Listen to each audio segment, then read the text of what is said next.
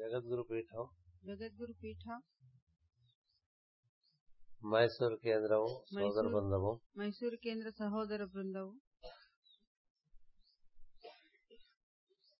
నిర్వర్తిస్తున్నటువంటి master CVV గురు పూజా మహోత్సవాలలో ನಡೆಸುತ್ತಿರುವ ಮಾಸ್ಟರ್ ಸಿವಿವಿ ಗುರುಪೂಜಾ ಮಹೋತ್ಸವಗಳಲ್ಲಿ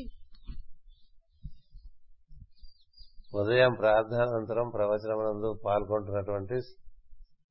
ಬೆಳಗಿನ ಪ್ರಾರ್ಥನೆಯ ನಂತರ ಪ್ರವಚನದಲ್ಲಿ ಪಾಲ್ಗೊಳ್ಳುತ್ತಿರುವ అందరికీ నా హృదయపూర్వక శుభాకాంక్షలు ಎಲ್ಲರಿಗೂ ನನ್ನ ಎ- ತುಂಬೆದೆಯ ಶುಭಾಶಯಗಳು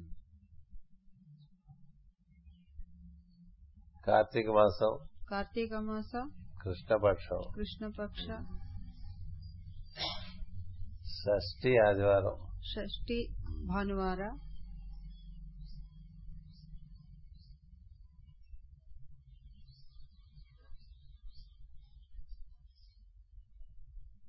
ప్రార్థన సమయం ఒక ర- మనకి కొ- ఒక విధమైనటువంటి సంకేతాన్ని అందిస్తూ ఉంటుంది ಪ್ರಾತಃ ಸಮಯ ನಮಗೆ ಒಂದು ವಿಧವಾದ ಸಂಕೇತವನ್ನು ನೀಡುತ್ತಿದೆ కార్తీక మాసం అంటే ಕಾರ್ತೀಕ ಮಾಸವೆಂದರೆ మాసాలన్నిటిలోకి చాలా లోతైనటువంటి మాసం ಎಲ್ಲ ತಿಂಗಳಲ್ಲಿ ಅದು ಆಳವಾದಂತಹ ಮಾಸ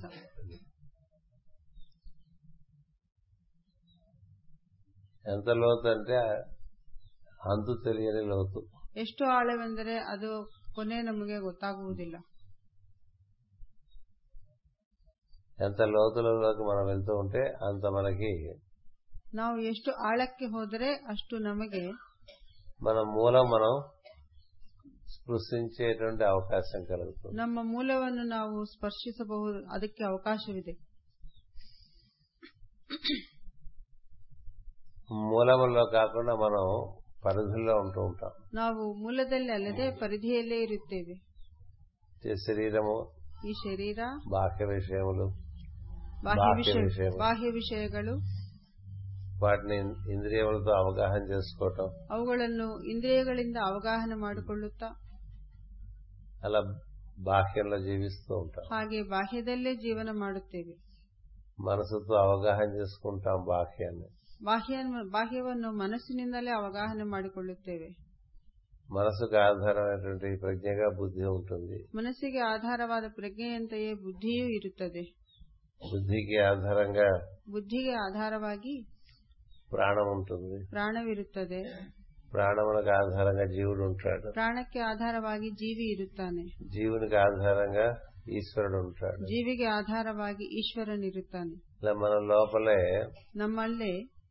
అనేక అనేకమైన కోశములు కనిపిస్తాం ಅನೇಕ ಅನೇಕ ಕೋಶಗಳು ಕಾಣಿಸುತ್ತವೆ మనం మా- మామూలుగా జీవుడు ನಾವು ಸಾಮಾನ್ಯವಾಗಿ ಜೀವಿ బాహ్యమైనటువంటి ఆవరణలలో ಬಾಹ್ಯದ ವರ್ತಿಸ್ತಾ ಆವರಣಗಳಲ್ಲೇ ವರ್ತಿಸಿರುತ್ತಾನೆ తన లోపలికి తాను వెళ్లే ప్రయత్నం చేయడు ತನ್ನೊಳಗೆ ತಾನು ಹೋಗುವ ಪ್ರಯತ್ನವನ್ನು ಮಾಡುವುದಿಲ್ಲ తానెవరో తాను తెలుసుకునే ప్రయత్నం చేయడు ತಾನೆವರೂ ತಾನು ತಿಳಿಯುವಂತಹ ಪ್ರಯತ್ನ ಮಾಡುವುದಿಲ್ಲ తనను కూర్చున్నటువంటి ತನ್ನ ಬಗೆಗಿನ పూర్ణమైన అవగాహన కలిగి ఉండడం ಅವಗಾಹನೆಯನ್ನು ಪಡೆದಿರುವುದಿಲ್ಲ తనను గూర్చి తాను తెలుసుకోవటం వలన జీవునికి ತನ್ನನ್ನು ತಾನು ತಿಳಿಯುವುದರಿಂದ ಜೀವಿಗೆ పరిపూర్ణమైన సమన్వయం లభిస్తుంది జీవితం ಪರಿಪೂರ್ಣವಾದ ಸಮನ್ವಯವು ಜೀವನದಲ್ಲಿ ಲಭಿಸುತ್ತದೆ జీవితం ఘర్షణ లేక జీవ ఉండేటువంటి ఒక పరిస్థితి ఏర్పడుతుంది ಜೀವನದಲ್ಲಿ ಘರ್ಷಣೆ ಇಲ್ಲದೇ ಇರುವಂತಹ ಒಂದು ಸ್ಥಿತಿ ಏರ್ಪಡುತ್ತದೆ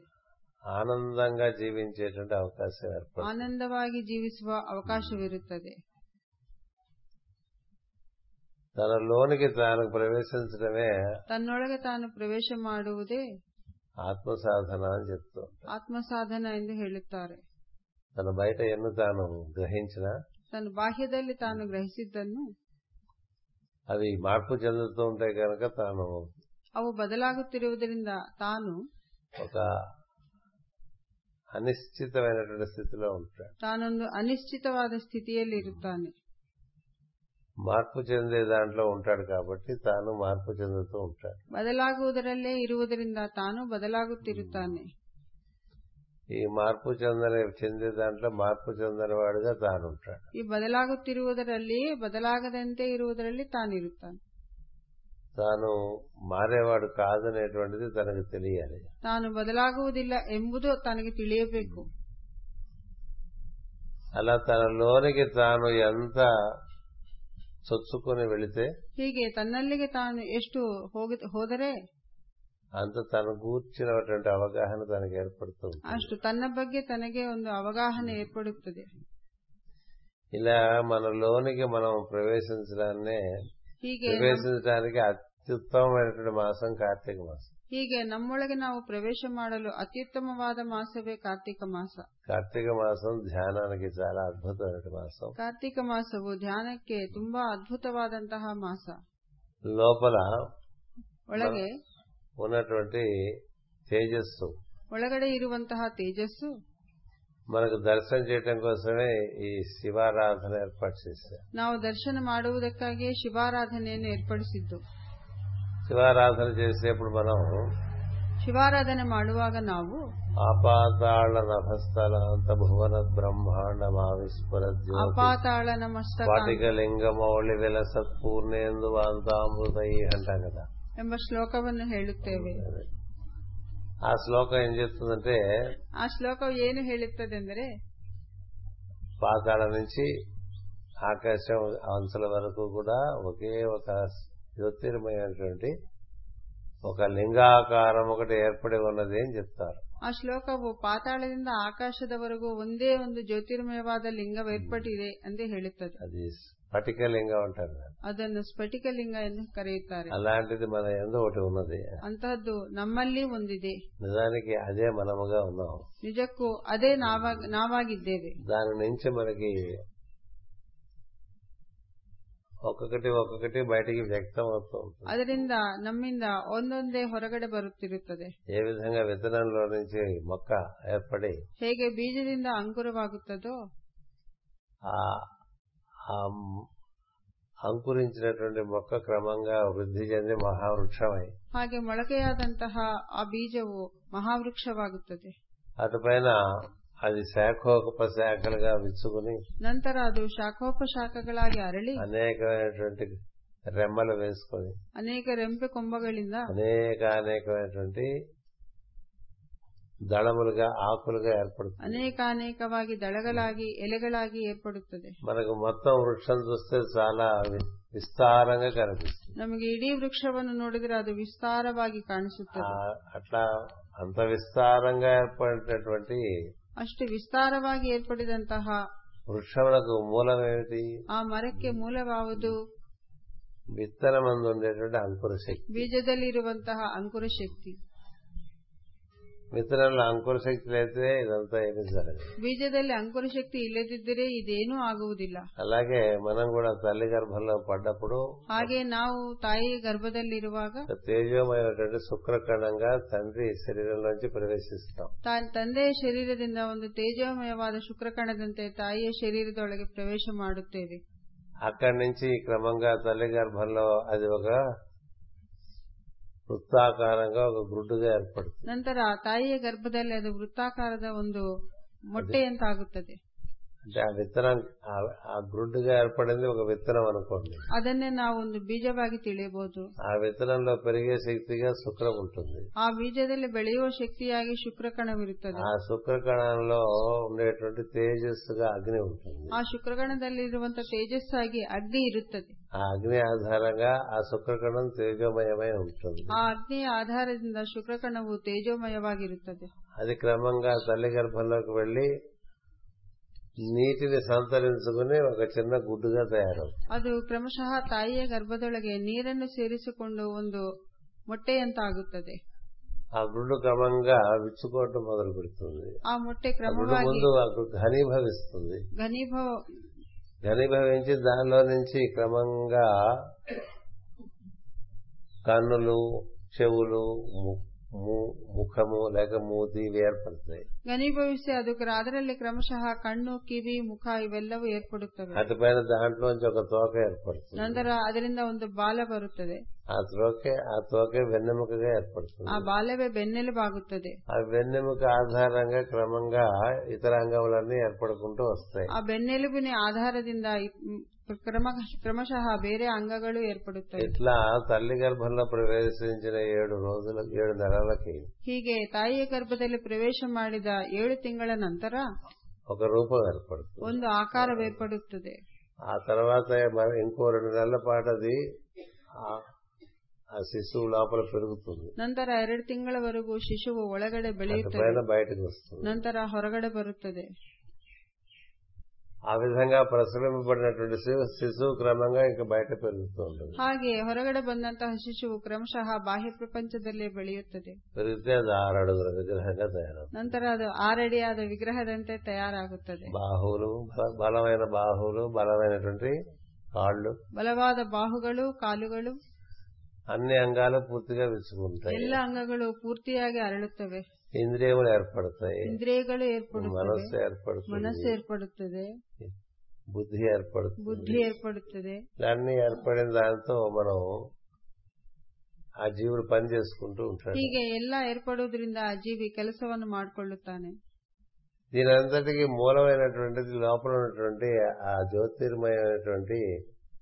ಇದೆಲ್ಲಕ್ಕೂ ಆಧಾರ ಒಳಗಡೆ ಇರುವಂತಹ ಜ್ಯೋತಿರ್ಮಯವಾದ ఒక చిన్న అణువు ಒಂದು ಚಿಕ್ಕ ಕಣ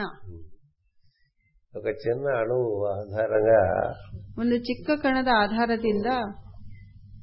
ఇంత రూపం ఏర్పడిపోయింది ಇಷ್ಟು ದೊಡ್ಡದಾದ ರೂಪವೇರ್ಪಡಿದೆ మనకి మనం తేజోమూర్తులమని గుర్తుండం ನಮಗೆ ನಾವು ತೇಜಮೂರ್ತಿ ಎಂಬುದು ನೆನಪಾಗುವುದಿಲ್ಲ మనం సహజంగా తేజోమూర్తులు ನಾವು ಸಹಜವಾಗಿ ತೇಜಮೂರ್ತಿಗಳೇ సహజంగా అగ్నిస్వరూపులం ಸಹಜವಾದ ಅಗ್ನಿ ಸ್ವರೂಪಿಯರೇ ఈ లోపల ఈ విధమైనటువంటి తేజస్సు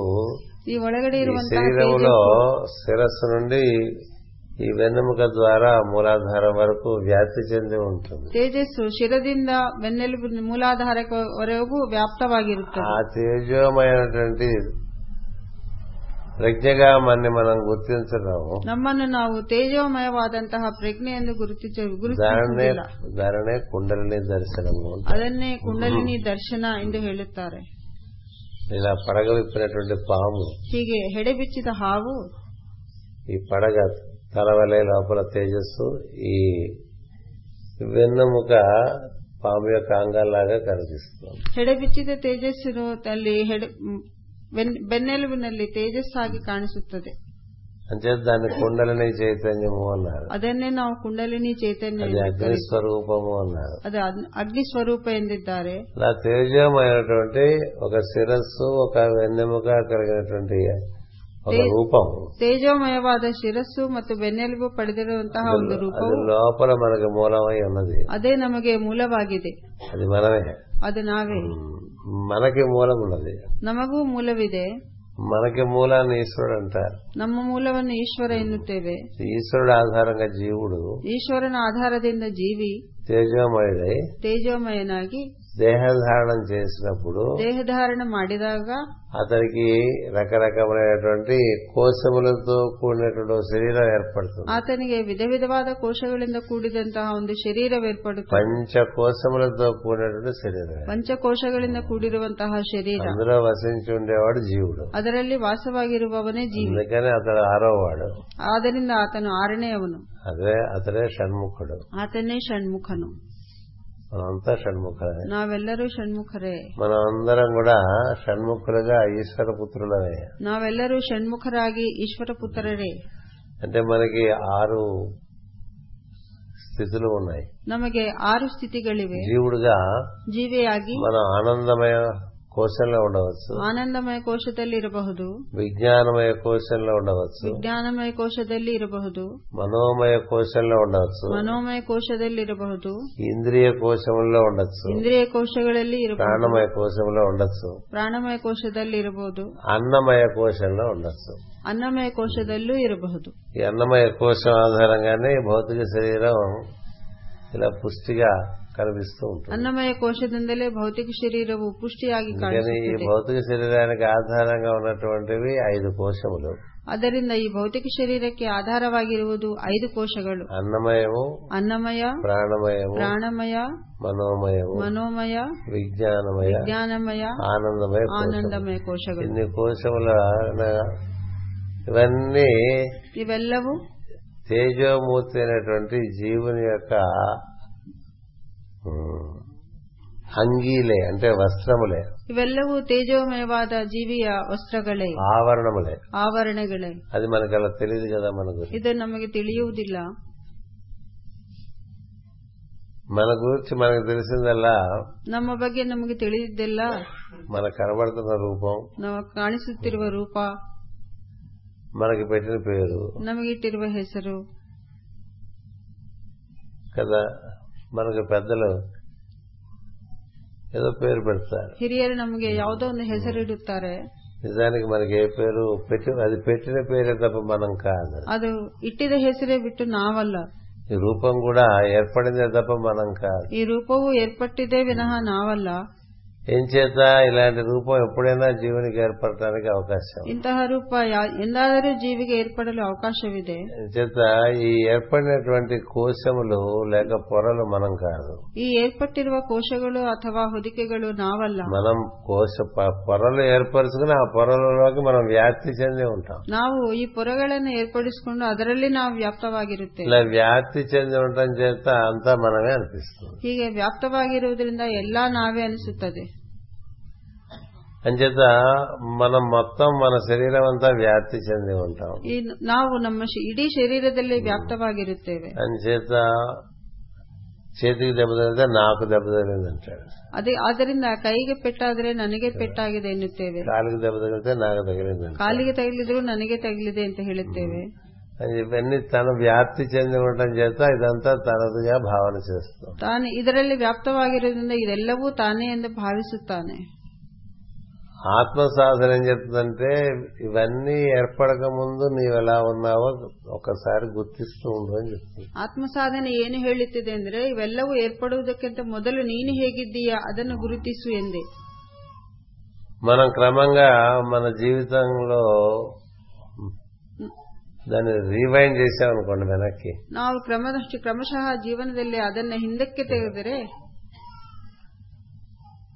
కొంత వెనక్కి మనం వెళ్తే ಸ್ವಲ್ಪ ಹಿಂದಕ್ಕೆ ಹೋದರೆ మనకి సంఘంలో ఉండేటువంటి స్థితిగతులన్నీ ఏమి ఉండవు ನಮಗೆ ಈ ಸಮಾಜದಲ್ಲಿರುವಂತಹ ಸ್ಥಿತಿಗತಿಗಳು ಯಾವುದೂ ಇರುವುದಿಲ್ಲ కదా మనకి తిరోధానం చెంది వెళ్తూ ఉంటే ನಾವು ತಿರೋಧಾನವಾಗಿ ಹೋಗುತ್ತಿದ್ದರೆ తిరోధాన కరీశ్వరి అంటూ ఉంటాం కదా మనం ಜ್ಞಾನಕರೇಶ್ವರಿ ಎಂದು ಹೇಳುತ್ತೇವಲ್ಲ అలా తిరోధానం చెందుతూ ఉంటే చెట్టు చివరికి మనకి ఎక్కడికి వెళ్తా అంటే మూడేళ్ల వయసుకి వెళ్ళిపోతాం ಹೀಗೆ ತಿರೋಗಮನದಲ್ಲಿ ನಾವು ಕೊನೆಗೆ ಮೂರು ವರ್ಷದ ಆ ಸಮ ಆ- ಅಲ್ಲಿಗೆ ಸೇರುತ್ತೇವೆ అప్పుడు ప్రభాకర్ బ్యాంకరు కాదు నేను ఆడిటరు కాదు ಆಗ ಪ್ರಭಾಕರ್ ಅವರು ಬ್ಯಾಂಕರ್ ಅಲ್ಲ ನಾನು ಆಡಿಟರ್ ಅಲ್ಲ కదా అలాగే స్వర్ణలత గారు ఫలానా వారి భార్య కాదు ಹೀಗೆ ಸ್ವರ್ಣಲತಾ ಇಂಥವರ ಹೆಂಡತಿ ಏನೂ ಅಲ್ಲ కదా అప్పటికి ఈ- ఈ ఏర్పడినటువంటి నిర్వచనాలన్నీ అప్పుడేం లేవు కదా ಆಗ ಈ ಈ- ಈಗಿರುವಂತಹ ಪರಿಭಾಷೆಗಳು ಆಗಿರುವುದಿಲ್ಲ ఇవన్నీ ఏర్పడుతున్నవేగా ಇವೆಲ್ಲವೂ ಏರ್ಪಡುತ್ತಿರುವೆ అలా పేర్చిన కొద్దీ పేర్కొంటూ ఉంటుంది ಹೀಗೆ ಜೋಡಿಸಿದ್ದಷ್ಟು ಅವು అలా పేర్కోవటం వల్ల మనం ఎవరో మనం మర్చిపోతాం ಸೇರುತ್ತಿರುತ್ತವೆ ಹಾಗೆ ಸೇರುವುದರಿಂದ ನಾವು ಯಾರೋ ಗೊತ್ತಿಲ್ಲ మూ- ಗೊತ್ತಾಗುವುದಿಲ್ಲ మూడేళ్ల నుంచి ఇంకా వెనక్కి వెళ్ళామనుకోండి ಮೂರು ವರ್ಷಗಳಿಂದ ಇನ್ನೂ ಹಿಂದಕ್ಕೆ ಹೋದರೆ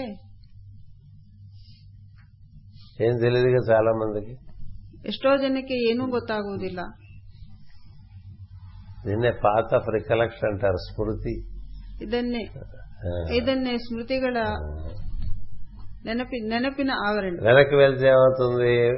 మీకు పేరు పెడతారు ಹಿಂದಕ್ಕೆ ಹೋದರೆ ನಿಮ್ಗೊಂದು ಹೆಸರಿಡುತ್ತಾರೆ మీకైనా నాకైనా అంతే ನಿಮ್ಗಾದ್ರೂ మనకు ನನಗಾದ್ರೂ పేరు పెడతారు ನಮಗೊಂದು ಹೆಸರಿಡುತ್ತಾರೆ సో పేరు మనం అనుకుంటూ ఉంటాం ಆ ಪೇ- ಆ ಹೆಸರೇ ನಾವೆಂದುಕೊಳ್ಳುತ್ತೇವೆ మన పేరు కాగితం మీద రాసింది ఎవరైనా చింపేశారనుకోండి ನಮ್ಮ ಹೆಸರು ಪೇಪರ್ ಮೇಲೆ ಬರೆದು ಯಾರಾದ್ರೂ ಅದನ್ನು ಹರಿದರೆ మనల్ని చింపేసినట్టుగా ఉంటుంది ನಮ್ಮನ್ನು ಹರಿದಂತೆ ನೋವಾಗುತ್ತೆ అంతకుముందు పేరు లేదుగా ಅದಕ್ಕೂ ಮೊದಲು ಹೆಸರಿಲ್ಲವಲ್ವೇ అంతకు ముందు లేనిది ఇప్పుడు ఏర్పడింది ಅದಕ್ಕೆ ಮೊದಲು ಇಲ್ಲದೇ ಇರುವುದು ಈಗ ಬಂದಿದೆ అని చేత మనం పుట్టక ముందు ನಾವು ಹುಟ್ಟುವುದಕ್ಕೆ ಮೊದಲು పేరు లేదు ಹೆಸರಿಲ್ಲ ఇంకా కొంత లోపలికి వెళ్తే ಇನ್ನೂ ಆಳಕ್ಕೆ ಹೋದರೆ ఈ అంగములన్నీ ఏర్పడక ఏర్పడక ముందు ಈ ಅಂಗಗಳು ಯಾವುದು ಏರ್ಪಡೋದಕ್ಕೆ ಮೊದಲು మనం పురుషుడు కాదు స్త్రీ కాదు ನಾವು ಪುರುಷರಲ್ಲ ಸ್ತ್ರೀನೂ ಅಲ್ಲ అందుకని జీవుడు పురుషుడు కాదు స్త్రీ కాదు ಆದ್ದರಿಂದ ಜೀವಿ ಪುರುಷನೂ ಅಲ್ಲ ಸ್ತ್ರೀಯೂ ಅಲ್ಲ జీవుడుకి పెట్టింది పేరు ಜೀವಿಗೆ ಇಟ್ಟಿದ್ದೇ ಹೆಸರು ఎక్కించింది మతం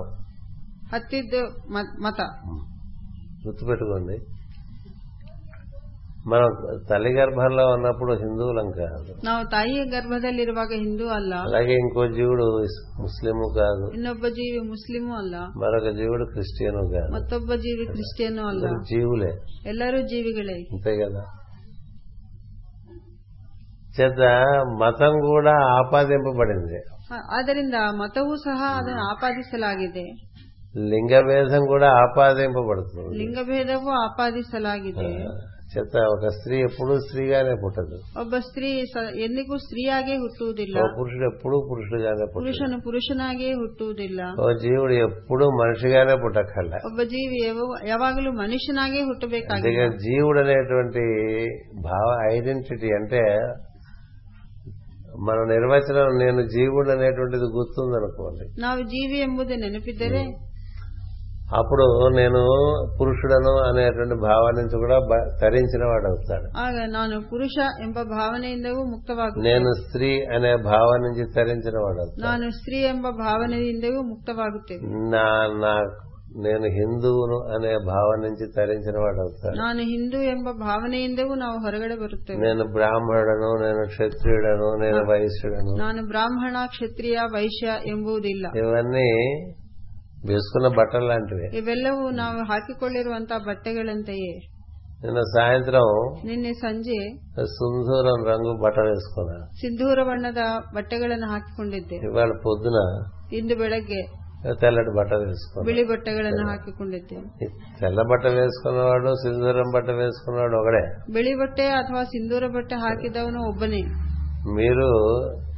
నన్ను నన్నుగా గుర్తిస్తారు కానీ నా బట్టగా గుర్తించరుగా ನೀವು ನನ್ನನ್ನು ನನ್ನನ್ನಾಗಿ ಗುರುತಿಸುವಿರಿ ನನ್ನ ಬಟ್ಟೆಗಳಿಂದ ಅಲ್ಲ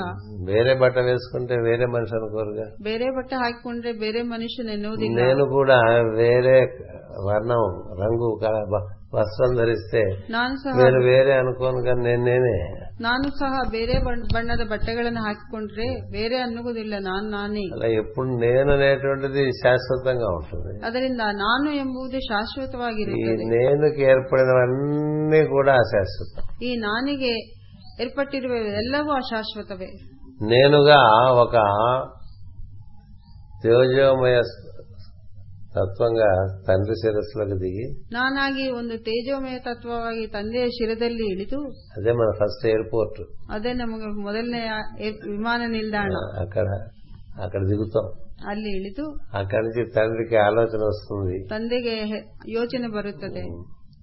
మనకి ఏమన్నా సంతానం కలిగితే బాగుంటుందేమో అనిపిస్తుంది ನಮಗೆ ಮಕ್ಕಳಿದ್ದರೆ ಚೆನ್ನಾಗಿರುತ್ತೆ ಎನಿಸುತ್ತದೆ భార్యతో సంప్రదిస్తాడు ಭ- ಹೆಂಡತಿಯೊಂದಿಗೆ ಸಂಪ- అలా ಸಂಪರ್ಕ ಮಾಡುತ್ತಾನೆ సంతానం కందామా అని ಸಂತಾನ ಸುಖ ಬೇಕು సంతానం పొందుదామని ಸಂತಾನವನ್ನು ಪಡೆಯುತ್ತೇವೆಂದು ఒకటి ఉంటే ఇంకోటి పొందుదామా అని అనిపిస్తుంది ಒಂದಿದ್ದರೆ ಇನ್ನೊಂದು ಬೇಕೆನಿಸುತ್ತೆ ఇట్లా ఎందుకు అనిపిస్తుందంటే వాడు ఇక్కడ దిగుతాడు ಏಕೆಂದರೆ ಒಬ್ಬನು ತಲೆ ಮೇಲೆ ಸುತ್ತುತ್ತಿರುತ್ತಾನೆ వాడు దిక్కపోతే అనిపించదు ಅವನು ಅವನು ಇಲ್ಲ ಅಂದ್ರೆ ಅನಿಸುವುದಿಲ್ಲ జీవుడు నెత్తి మీద కాకి వాళ్ళట్టు వాడతాడు అనమాట ಜೀವಿ ತಲೆ ಮೇಲೆ ಕಾಗೆಯಂತೆ ಅವನು ಕೂ- ಕೂರುತ್ತಾನೆ సూక్ష్మంగా ఒక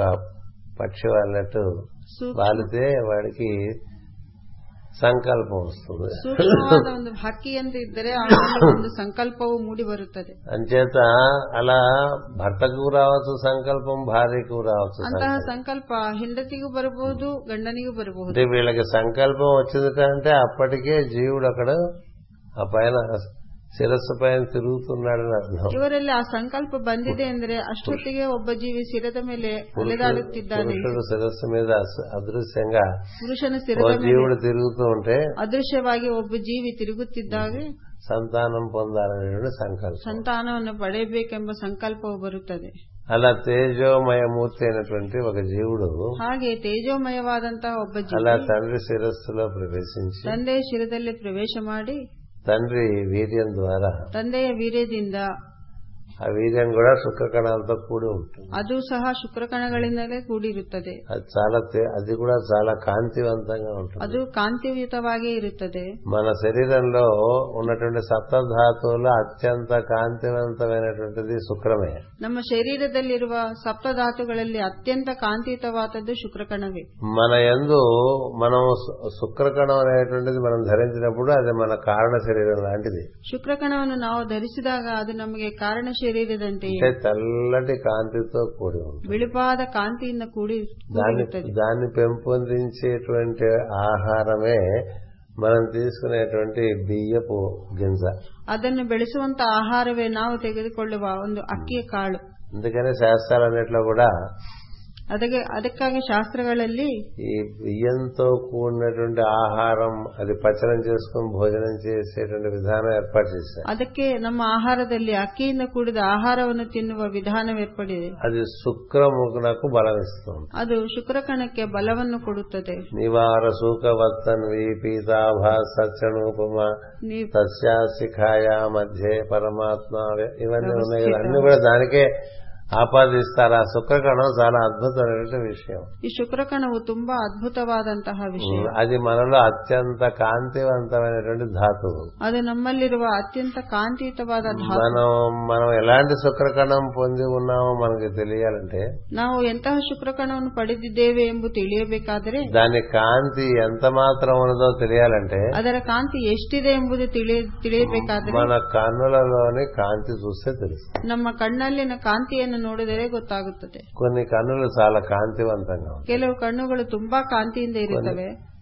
కొన్ని కన్నులు అంత కాంతివంతంగా ఉంటాయి ಕೆಲವು ಕಣ್ಣುಗಳಲ್ಲಿ ಅಷ್ಟು ಕಾಂತಿ చాలా ಇರುವುದಿಲ್ಲ తక్కువ కాంతివంతం నుంచి చాలా ఎక్కువ కాంతివంతం వరకుగా మనకి జీవులలో కన్నులు కనిపిస్తాయి ಕಡಿಮೆ ಪ್ರಕಾಶದಿಂದ ಹೆಚ್ಚಾಗಿರುವ ಪ್ರಕಾಶದಂತೆ ಕಣ್ಣುಗಳು ಕಾಣಿಸುತ್ತವೆ మీరు గోవు కన్ను చూశారనుకోండి ಹಸುವಿನ ಕಣ್ಣುಗಳನ್ನು ನೋಡಿದರೆ చాలా కాంతివంతంగా ఉంటుంది. ತುಂಬಾ ಕಾಂತಿಯುತವಾಗಿರುತ್ತವೆ ఇంకో జంతువు గా- కన్నులు చూశారనుకోండి ಮತ್ತೊಬ್ಬ ಪ್ರಾಣಿಯ ಕಣ್ಣುಗಳು అంత కాంతివంతంగా ఉండవు ಅಷ್ಟು ಕಾಂತಿಯುತವಾಗಿ ಇರುವುದಿಲ್ಲ. అలాగే మనుషుల్లో ಹಾಗೆ ಮನುಷ್ಯರಲ್ಲಿ కాంతివంతమైనటువంటి కళ్ళు గలవారు ఎక్కువ తేజవంతులుగా ధరి- ಪ್ರಕಾಶಯುತವಾದ ಕಣ್ಣುಗಳಿರುವವರು ತೇಜೋಮಯರಾಗಿರುತ್ತಾರೆ అంచేత ఈ కాంతి మనకి ప్రధానంగా మొదటి కోశము ಆದ್ದರಿಂದ ಈ ಕಾಂತಿಗೆ ಪ್ರಧಾನವಾದದ್ದು అంటే ಮೊದಲನೇ ಕೋಶ జీవుడికి మొదటి అంగి అంటారు చూసారా ಜೀವಿಯ ಮೊದಲನೆಯ ಕವಚ ఉమ్. మొట్టమొదటి ఆవరణ అనేటువంటిది ఈ- ఈ తెల్లటి కాంతి కలిగినటువంటి శుక్రం ಮೊದಲನೇ ಆವರಣ ಈ ಬಿಳುಪಾದ ಕಾಂತಿ అది మనకి కన్నులలో దర్శనమిస్తుంది ఇంకా శరీరంలో ఎక్కడ అలాంటి దర్శనం అవ్వదు ಆ ಕಾಂತಿ ನಮ್ಮಲ್ಲಿ ಕಣ್ಣುಗಳಲ್ಲಿಯೇ ದರ್ಶನವಾಗುತ್ತದೆ ಶರೀರದಲ್ಲಿ ಬ್ಯಾ- ಬೇರೆ ಯಾವ ಅಂಗದಲ್ಲೂ ಇಲ್ಲ కన్నులలో ఉన్నంత కాంతి ఇంకా మరి శరీరంలో ఏ అవయవము మనకి ಕಣ್ಣುಗಳಲ್ಲಿ ಇರುವಂತಹ ಕಾಂತಿ ಶರೀರದಲ್ಲಿ ಎಲ್ಲಿ ఎక్కడ ಕಾಣಿಸುವುದಿಲ್ಲ ఎక్కడ గోచరింపదు ಎಲ್ಲಿ ಗೋಚರವಾಗುವುದಿಲ್ಲ అంతేకాదు ఒకరితో ఒకరు పలకరించుకోవాలంటే ಒಬ್ಬರನ್ನೊಬ್ಬರು ಮಾತಾಡಿಸಬೇಕಾದರೆ ఒకరి కన్నులలోకి ఒకరు చూసి మాట్లాడతారు ಒಬ್ಬರ ಕಣ್ಣಲ್ಲಿ ಇನ್ನೊಬ್ಬರು ಕಣ್ಣಿಟ್ಟು ನೋಡಬೇಕು ఎందుకని దానిలో నుంచి జీవుణ్ణి చూడటం సులభం ಏಕೆಂದರೆ ಅದರಿಂದ ಜೀವಿಯನ್ನು ನೋಡುವುದು ಸುಲಭ కన్నులు కన్నులలోకి చూసినప్పుడు జీవుడు జీవుడు ఒకరితో ఒకరు అనుసంధానం చెందడానికి అవకాశం ఏర్పడుతుంది. ಕಣ್ಣಲ್ಲಿ ಕಣ್ಣಿಟ್ಟು ನೋಡಿದಾಗ ಜೀವಿ ಒಬ್ಬರಿಗೊಬ್ಬರು ಅನುಸಂಧಾನವಾಗುವುದು ಸುಲಭ అంచేత అలాంటి తేజోమయమైనటువంటి ఒక ಆ- ಆದ್ದರಿಂದ ಅಂತಹ ತೇಜೋಮಯವಾದಂತಹ ಒಂದು బియ్యపు- బియ్యపు గింజంత ಅಕ್ಕಿಯ ಕಾಳಷ್ಟು జీవుడు క్రమంగా ఇంత- ಜೀವಿ ఇ- ఇంతలా మారిపోతాడు ಜೀವಿ ಕ್ರಮಶಃ ಇಷ್ಟ್- ಇಷ್ಟು ಆಕಾರವನ್ನು ಪಡೆಯುತ್ತಾನೆ అందుకనే మన పెద్దలు మర్రి గింజలో మర్రి చెట్టు అంతా చూస్తారు ಆದ್ದರಿಂದ ನಮ್ಮ మనం చూడొచ్చు ಹಿರಿಯರು అని చెప్తారు ఉమ్. ಆಲದ ಮರದಲ್ಲಿ ಆಲದ ವೃಕ್ಷವನ್ನು ನೋಡುತ್ತಾರೆ ఇంత మర్రి గింజ ఇంతే ఉంటుంది ಆಲದ ಬೀಜ ಅತಿ ತುಂ- ತುಂಬಾ ಚಿಕ್ಕವಾಗಿರುತ್ತದೆ అది ఎంత మహావృక్షం అవుతుందో మనం చెప్పలేము ಆದರೆ ಅದು ಎಷ್ಟು ಮಹಾವೃಕ್ಷವಾಗುವುದೋ ఎంత ಎಂಬುದು ಹೇಳಲಾರೆ విస్తరిస్తుందో మనకు తెలియదు ಎಷ್ಟು ವ್ಯಾಪ್ತವಾಗುತ್ತದೋ ಹೇಳಬಹುದು ಹೇಳಲಾಗುವುದಿಲ್ಲ ఇంత వ్యాప్తికి కారణం ಮರಿಗೆಂಜ ಇಷ್ಟು ವ್ಯಾಪನ ವ್ಯಾಪನಕ್ಕೂ ಕಾರಣ ಆ ಅಲದ ಬೀಜವೇ మర్రిగింజ వలన అంత వృక్షం అవటానికి కారణం అందులో ఉండే అంకుర శక్తి ಆ ಆಲದ ಬೀಜದಿಂದ ಅಷ್ಟು ಮಹಾವೃಕ್ಷ ಬರಲು ಕಾರಣ ಅದರಲ್ಲಿರುವಂತಹ ಅಂಕುರ ಶಕ್ತಿ ఆ మర్రిగింజ మనం బాగా వేయించేసామనుకోండి ಆ ಬೀಜವನ್ನು ನಾವು ತುಂಬಾ ಹುರಿದುರೆ ಹುರಿದರೆ అందులో అంకుర శక్తి ఉండదు ಅದರಲ್ಲಿನ ಅಂಕುರ ಶಕ್ತಿ అప్పుడు అది ఇంకా మొల అది మొలవదు కదా ಆಗ ಮೊಳಕೆ ಬರುವುದಿಲ್ಲ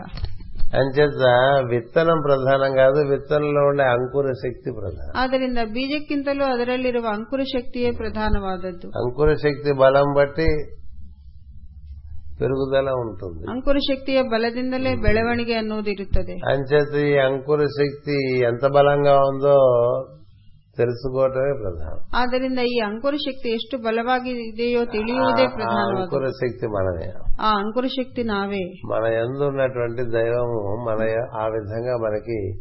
ఆ వ్యాప్తి వ్యాప్తినిస్తారు ನಮ್ಮಲ್ಲಿರುವಂತಹ ದೈವವು ಆ- ಹಾಗೆ ನಮಗೆ ವ್ಯಾಪನವನ್ನು ಕೊಡುತ್ತಾನೆ అందుకనే భగవద్గీతలో శ్రీకృష్ణుడు బీజం మాం విద్ధి పార్థ ಆದ್ದರಿಂದಲೇ ಭಗವದ್ಗೀತೆಯಲ್ಲಿ ಕೃಷ್ಣನು ಬೀಜಂ ವಿದ್ಧಿ ಮಾಂ ಪಾರ್ಥ್ಯ ಪಾರ್ಥ ಎಂದು ಹೇಳಿದ್ದಾನೆ బీజం అంటే మనం విత్తనం అనుకుంటాం ಬೀಜವೆಂದರೆ ನಾವು ಬೀಜವೆಂದೇ ತಿಳಿಯುತ್ತೇವೆ బీజం అంటే మనం ఆ, అది రెండు ఒకటేనండి కానీ బీజం అంటే అకు- బీజ ఆ విత్తనంలో ఉండే అంకుర శక్తి ಬೀಜವೆಂದರೆ ಅದರೊಳಗಿನ ಅಂಕುರ ಶಕ್ತಿ ఇది జీవుల్లో పెరిగేవాడు దేవుడు ಜೀವನ ಜೀವಿಯಲ್ಲಿ ಬೆಳೆಯುವವನು ದೇವನೇ దేవుడు లేకపోతే జీవుడు పెరగలేడు ದೇವನಿಲ್ಲವೆಂದರೆ ಜೀವಿ ಬೆಳೆಯುವುದಿಲ್ಲ జీవుడే ఉండలేడు ಜೀವಿ ಇರುವುದೇ ಇಲ್ಲ బీజంలో అంకుర శక్తి లేకపోతే అది మర్రి చెట్లు ఎట్లా అవదో ಬೀಜದಲ್ಲಿ ಅಂಕುರ ಶಕ್ತಿ ಇಲ್ಲದೆ ಅದು ಮ- ಅದು ಆಲದ ಮರ ಹೇಗ మనకి ఆధారంగా ఈశ్వరుడు ఉన్నాడు ನಮಗೆ ఆಧಾರವಾಗಿ ಈಶ್ವರನಿದ್ದಾನೆ అంచేత మనలోని ఈశ్వరుని మనం దర్శనం చేయడానికి కార్తీక మాసం ఉద్దేశింపబడింది ಆದ್ದರಿಂದ ನಮ್ಮಲ್ಲಿರುವ ಈಶ್ವರನನ್ನು ದರ್ಶನ ಮಾಡುವುದಕ್ಕಾಗಿಯೇ ಕಾರ್ತಿಕ ಮಾಸ ಉದ್ದೇಶಿಸಲಾಗಿದೆ బయ- బయట ఊరికే హడావుడి పడిపోవడానికి కాదు ಹೊರಗಡೆ ಗಡಿಬಿಡಿ ಮಾಡುವುದಲ್ಲ ఇన్ని నీళ్లు తెచ్చి దాన్ని పోసేసి ఆకులు వేసేసి హడావుడి చేసేసి అరుచుకుంటూ బతికేసాం అనుకోండి ಕೊಡಗಳಷ್ಟು ನೀರು ತಂದು ಹಾಕುವುದು ಎಲೆಗಳನ್ನು ಹಾಕುವುದು ಅಲ್ಲ ఆయాసం వస్తుంది ಅದರಿಂದ ಆಯಾಸ ಬರುತ್ತದೆ కదా నీలోని ఈశ్వర దర్శనానికి కార్తీక మాసం ನಿನ್ನಲ್ಲಿರುವ ಈಶ್ವರ ದರ್ಶನಕ್ಕಾಗಿಯೇ ಕಾರ್ತಿಕ ಮಾಸ ఇంతలా పెరిగావే ಇಷ್ಟು ದೊಡ್ಡವನಾಗಿ ಬೆಳೆದಿದ್ದೀಯಲ್ಲ ఇంతలా పెరగటానికి నీ లోపల ఉన్నటువంటి ఈశ్వరుడే కారణం ಇಷ್ಟು ಬೆಳೆಯುವುದಕ್ಕೆ ನಿನ್ನಲ್ಲಿರುವಂತಹ ಈಶ್ವರನೇ ಕಾರಣ అతడి ఆధారంగా నీవు ఉన్నావు ಆತನ ಆಧಾರದಿಂದಲೇ ನೀನಿದ್ದೀಯಾ నీవు కా- నీవు ఆధారంగా పంచకోశములతో కూడిన శరీరం ఉంది ನಿನ್ನನ್ನು ಆಧರಿಸಿ ಪಂಚಕೋಶಗಳಿಂದ ಕೂಡಿದ ಶರೀರವಿದೆ అందుకని ఈశ్వరుడు జీవుడు పంచకోశములతో ఏర్పడిన శరీరము ಆದ್ದರಿಂದ ಈಶ್ವರನು ಜೀವಿಯು ಪಂಚಕೋಶಗಳಿಂದ ಏರ್ಪಟ್ಟ ಶರೀರ అట్లా ఏడుగా మనం ఉన్నాం ಹಾಗೆ ಏಳ- ಏಳಾಗಿ ನಾವಿದ್ದೇವೆ సప్తపర్ణి అంటే దత్తం ಸಪ್ತಪರ್ಣಿ ಎಂದರೆ ಅದೇ ఈశ్వరుడు ఆధారంగా జీవుడు ಈಶ್ವರನ ಆಧಾರವಾಗಿ ಜೀವಿ జీవుడు ఆధారంగా ఈ శరీరములు ಜೀವಿ ಆಧಾರದಿಂದ ಈ ಶರೀರ ఆ, శరీరములు ಶರೀರಗಳಿವೆ ఉమ్, ఎందుకంటే ఒక శరీరం కాదు మనకి చాలా ఉన్నాయి శరీరం ಏಕೆಂದರೆ ನಮಗೆ ತುಂಬಾ ಅನೇಕ ಶರೀರಗಳಿವೆ ಒಂದಲ್ಲ మనం చూడండి బయట కనిపించడానికి ఓ సొక్కా లాగా కనిపిస్తుంది ಹೊರ ನೋಟಕ್ಕೆ ಒಂದು ಅಂಗಿ ಶರ್ಟ್ ಕಾ- ಇದು ಪ್ಯಾಂಟ್ ಶರ್ಟ್ ಕಾಣಿಸುತ್ತದೆ కానీ లోపల మళ్ళీ ఇంకా ఇంకొక బనీను మరొక అండర్ వేర్ ఉంటాయి కదా ಅದರೊಳಗೆ ಇನ್ನೂ ಒಳಬಟ್ಟೆಗಳಿರುತ್ತವೆ అవి కనబడవు కదా ಅವು ಕಾಣಿಸುವುದಿಲ್ಲ అవి కనబడవు కాబట్టి అవి ఉన్నాయని గుర్తించాం మనం ಆದ್ದರಿಂದ ಅವು ಇವೆ ಎಂದು ನಾವು ಗುರುತಿಸುವುದಿಲ್ಲ కదా ఇప్పుడు మీరందరూ లోపల వేరే ఇంకో బట్టలు వేసుకున్నారని మనం గుర్తిస్తున్నామా ನ- ನಾವೆಲ್ಲರೂ ಇನ್ನೊಂದು ಬಟ್ಟೆಗಳನ್ನು ಹಾಕಿದ್ದೇವೆ ಎಂದು ಗುರುತಿಸುತ್ತಿದ್ದೇವೆ అదే గుర్తించలేవే ಅದನ್ನೇ ಗುರುತಿಸುವುದಿಲ್ಲ శరీరం లోపల ఉండేవేం గుర్తిస్తాం ಶರೀರದೊಳಗಿರುವಂತವನ್ನು ಏನು ಗಮನಿಸುತ್ತೇವೆ శరీరం లోపల కోశములు కోశములుగా ఏర్పడిన వాటి లోపలికి చుచ్చుకుంటూ వెళ్ళటమే ಶರೀರದೊಳಗೆ ಕೋಶ ಕೋಶಗಳಂತಾಗಿರುವುದರಲ್ಲಿ ನಾವು ತೂರಿಕೊಂಡು ಹೋಗುವುದೇ అంతరంగ సాధన ಅದೇ ಅಂತರಂಗ ಸಾಧನೆ అదే తిరోగమన మార్గం ಅದೇ ತಿರೋಗಮನ ಮಾರ್ಗ పురోగమనం వెళ్తున్న కొద్దీ పెరిగిపోతూ ఉంటుంది ಪುರೋಗಮನವು ಹೋದಷ್ಟು ಬೆಳೆಯುತ್ತಿರುತ್ತದೆ ఇలా లోపలికి వచ్చే బయట నుంచి లోపలికి రావాలి ಹೊರಗಿನ ಹೊರಗಿಂದ ಒಳಗಡೆ ಬರಬೇಕು ఇలా పరుచుకుని పరుచుకుని పరుచుకుని పరుచుకుని పరుచుకుని నిన్నెవరో నువ్వు మర్చిపోయి చివరి చచ్చిపోతావు ಹೀಗೆ ಹೊರಗಡೆ ಹೋಗಿ ಹೋಗಿ ಹೋಗಿ ನಿನ್ನ ನಿನ್ನ ಮರ್ತೋಗಿ ಸತ್ತು ಹೋಗ್ತೀಯ అది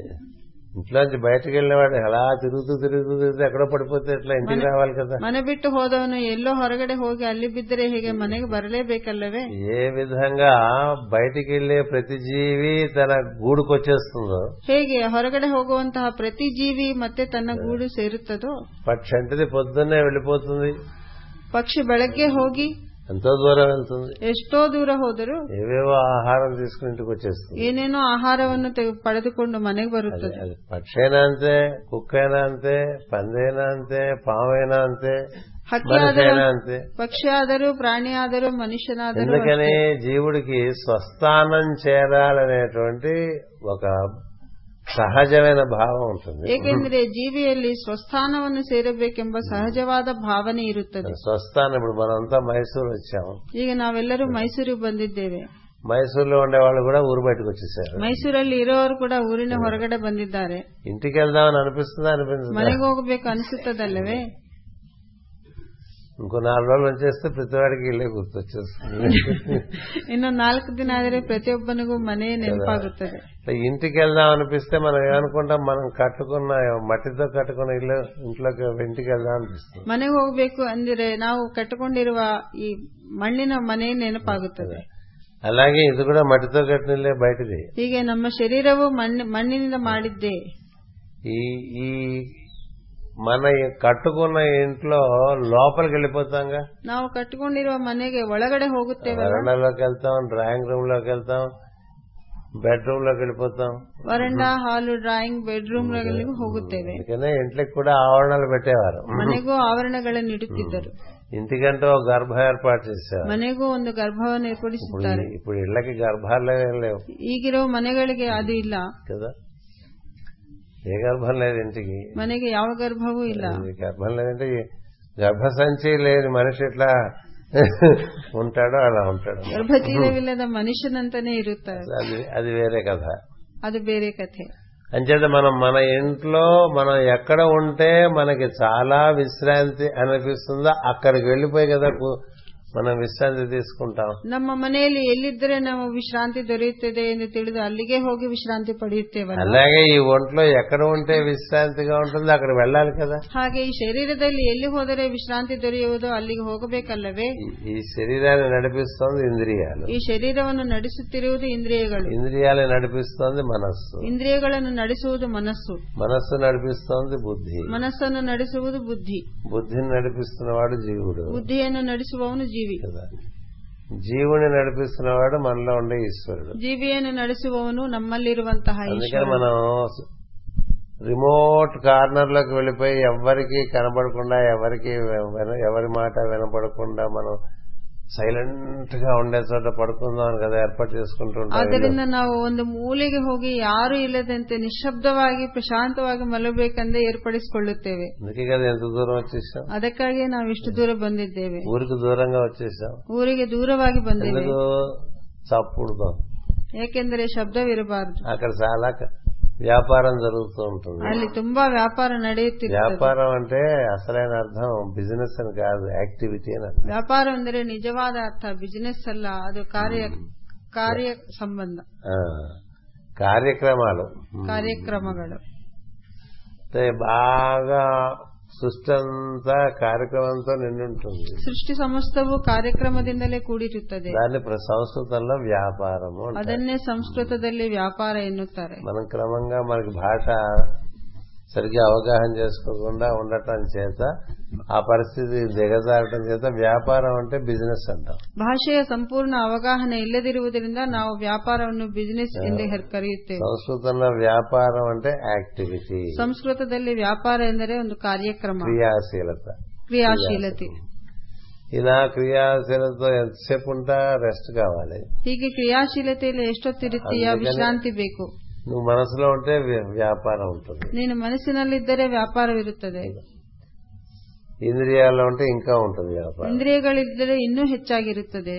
ప్రజ్ఞ బాహ్యంలోకి వెళ్ళిపోతుంటే వ్యాపారం చాలా ఎక్కువగా జరుగుతూ ఉంటుంది ಪ್ರಜ್ಞೆ ಬಾಹ್ಯದಲ್ಲಿ ಹೋದ ಹೋದಷ್ಟು ವ್ಯಾಪಾರವು ಹೆಚ್ಚಾಗುತ್ತದೆ అంచేత అలసిపోతూ ఉంటావు ಆದ್ದರಿಂದ ನಾವು ఇలా ಬಳಲುತ್ತೇವೆ అలసిపోయిన వాడే "ఓ, తనంతటా తాను తన లోనికి రాలేడు కాబట్టి ప్రకృతి నిద్ర కల్పించింది ಹೀಗೆ ಬಳಲಿದವನು ತನ್ನಲ್ಲಿ ತಾನು ಬರಲಾಗುವುದಿಲ್ಲ ಅದಕ್ಕಾಗಿಯೇ ಪ್ರಕೃತಿ ನಿದ್ರೆಯನ್ನು ಕೊಟ್ಟಿದೆ అది కూడా పాడు చేసుకునేంత వ్యాపారం ఉంది మనకి ಅದನ್ನು ಹಾಳು ಮಾಡುವಷ್ಟು ವ್ಯಾಪಾರವಿದೆ అందుకనేగా నాగరిక లోకంలో ప్రొద్దునే వేసే ప్రశ్న ఏంటంటే రాత్రి బాగా నిద్ర పట్టిందా అని అడుగుతా ಆದ್ದರಿಂದ ನಾಗರಿಕ ಲೋದಲ್ಲಿ- ಲೋಕದಲ್ಲಿ ಬೆಳಗ್ಗೆ ಎದ್ದು ಕೂಡಲೇ ಬರುವ ಪ್ರಶ್ನೆ ತುಂ- ರಾತ್ರಿ ತುಂಬಾ ನಿದ್- ನಿದ್ದೆ ಚೆನ್ನಾಗಿ ಆಗಿದೆಯಾ పూర్వకాలం ఆ ప్రశ్న ఉండేది కాదు ಪೂರ್ವಕಾಲದಲ್ಲಿ ಈ ಪ್ರಶ್ನೆ ಇರುತ್ತಿದ್ದಿಲ್ಲ బాగా నిద్ర పట్టిందా ఏమిటి అది ప్రశ్న అది ನಿದ್ದೆ ಚೆನ್ನಾಗಾಗಿದೆಯಾ ಅನ್ನೋದು ಪ್ರಶ್ನೆಯೇ ఎందుకు ఆ ప్రశ్న వచ్చిందంటే ఇప్పుడు నిద్ర పట్టదు కాబట్టి ಆ మనుషులకి ಪ್ರಶ್ನೆ ಏಕೆ ಬಂದಿದ್ದಂದ್ರೆ ಈಗ ಕೆಲವರಿಗೆ ನಿದ್ದೆ ಬರುವುದಿಲ್ಲ ఎందుచేతంటే మన వ్యాపారం చేత మన నిద్ర కూడా ప్రకృతి అందించే నిద్రను కూడా పరిపూర్ణంగా అందుకోలేని ఒక దుస్థితిలోకి వచ్చేస్తాం ಏಕೆಂದರೆ ನಮ್ಮ ವ್ಯಾಪಾರಗಳಿಂದ ನಾವು ಪ್ರಕೃತಿ ಕೊಡುವಂತಹ ನಿದ್ರೆಯನ್ನು ನಾವು ಪಡೆಯಲಾಗದಿಲ್ಲ ಆಗದೇ ಇರುವಂತಹ ಸ್ಥಿತಿಗೆ ಬಂದಿದ್ದೇವೆ ఇది మనకి బాహ్యంలోకి వెళ్తాం ನಾವು ಹೊರಗಡೆ ಹೋಗುತ್ತೇವೆ కర్మ నిర్వహణం చేస్తూ ఉంటాం ಕರ್ಮ ನಿರ್ವಹಣೆಯನ್ನು ಮಾಡುತ್ತೇವೆ అటు పైన అంతరంగంలోకి ప్రవేశించి విశ్రాంతి పొందుతూ ఉంటాం ನಂತರ ಅಂತರಂಗದೊಳಕ್ಕೆ ಪ್ರವೇಶ ಮಾಡಿ ವಿಶ್ರಾಂತಿ ಪಡೆಯುತ್ತೇವೆ అంతరంగంలోకి చేరటం అంటే ఎంత లోపలికి వెళ్తే అంత ప్రశాంతి ఉంటుంది ಎ- ಅಂತರಂಗದಲ್ಲಿ ಸೇರುವುದೆಂದರೆ ಎಷ್ಟು ಆಳಕ್ಕೆ ಹೋದರೆ ಅಷ್ಟು ಪ್ರಶಾಂತವಾಗಿರುತ್ತೇವೆ లోపలికి వెళ్తే శాంతి ಒಳಗಡೆ ಹೋದರೆ ಶಾಂತಿ ఇంకా లోపలికి వెళ్తే ప్రశాంతి ಇನ್ನೂ ಒಳಕ್ಕೆ ಹೋದರೆ ಪ್ರಶಾಂತಿ అందుకని శాంతి వేరు ప్రశాంతి వేరు ಆದ್ದರಿಂದ ಶಾಂತಿ ಬೇರೆ ಪ್ರಶಾಂತಿ ಬೇರೆ ప్రశాంతి అంటే ప్రశస్తమైన శాంతి అని అర్థం ಪ್ರಶಾಂತಿ ಎಂದರೆ ಪ್ರಶಸ್ತವಾದ ಶಾಂತಿ ಎಂಬ ಅರ್ಥವಿದೆ ప్రశాంతి నిలయంలోకి వెళ్ళాంట అంటే అక్కడ అంతా హడావుడిగా ఉందనుకోండి అది ప్రశాంతి నిలయంలో అవుతుంది ತುಂಬಾ ಗಲಾಟೆ ಇದ್ದರೆ ಅದು ಪ್ರಶಾಂತಿ ನಿಲಯವಾಗುವುದೇ ಇಲ್ಲ నీ ప్రశాంతి నిలయం నీలోనే ఉంది ನಿನ್ನ ಪ್ರಶಾಂತಿ ನಿಲಯ ನಿನ್ನೊಳಗೆ ಇದೆ ఎక్కడో ఉందని వెళ్తే ఆయాసమే మిగులుతుంది ಎಲ್ಲೋ ಇದೆ ಎಂದು ಹೋದರೆ ಅದನ್ನು ಆಯಾಸವೇ ಆಗುತ್ತದೆ మనకి ప్రశాంతి దొరకాలంటే మన లోపలికి మనం వెళ్ళాలి ನಮಗೆ ಪ್ರಶಾಂತಿ ಬೇಕಾದರೆ ನಮ್ಮೊಳಕ್ಕೆ ನಾವು ಹೋಗಬೇಕು అలా మన లోపలికి మనం వెళ్తూ ఉంటే మన గురించి మనకి ఇంకా తెలుస్తూ ఉంటుంది ಹೀಗೆ ನಮ್ಮೊಳಗೆ ನಾವು ಹೋಗುತ್ತಿದ್ದರೆ ನಮ್ಮ ಬಗ್ಗೆ ನಮಗೆ ಇನ್ನೂ ತಿಳಿಯುತ್ತಿರುತ್ತದೆ సో మన లోపలికి మనం వెళ్ళటం అలవాటు చేయలేదు చిన్నప్పటి నుంచి మనం ನಮ್ಮೊಳಗೆ ನಾವು ಹೋಗುವುದನ್ನು ಅಭ್ಯಾಸ ಮಾಡಿಲ್ಲ అందుకని లోపలికి వెళ్ళ వెళ్దాం అనే ప్రయత్నం చేయగానే బయట విసిరే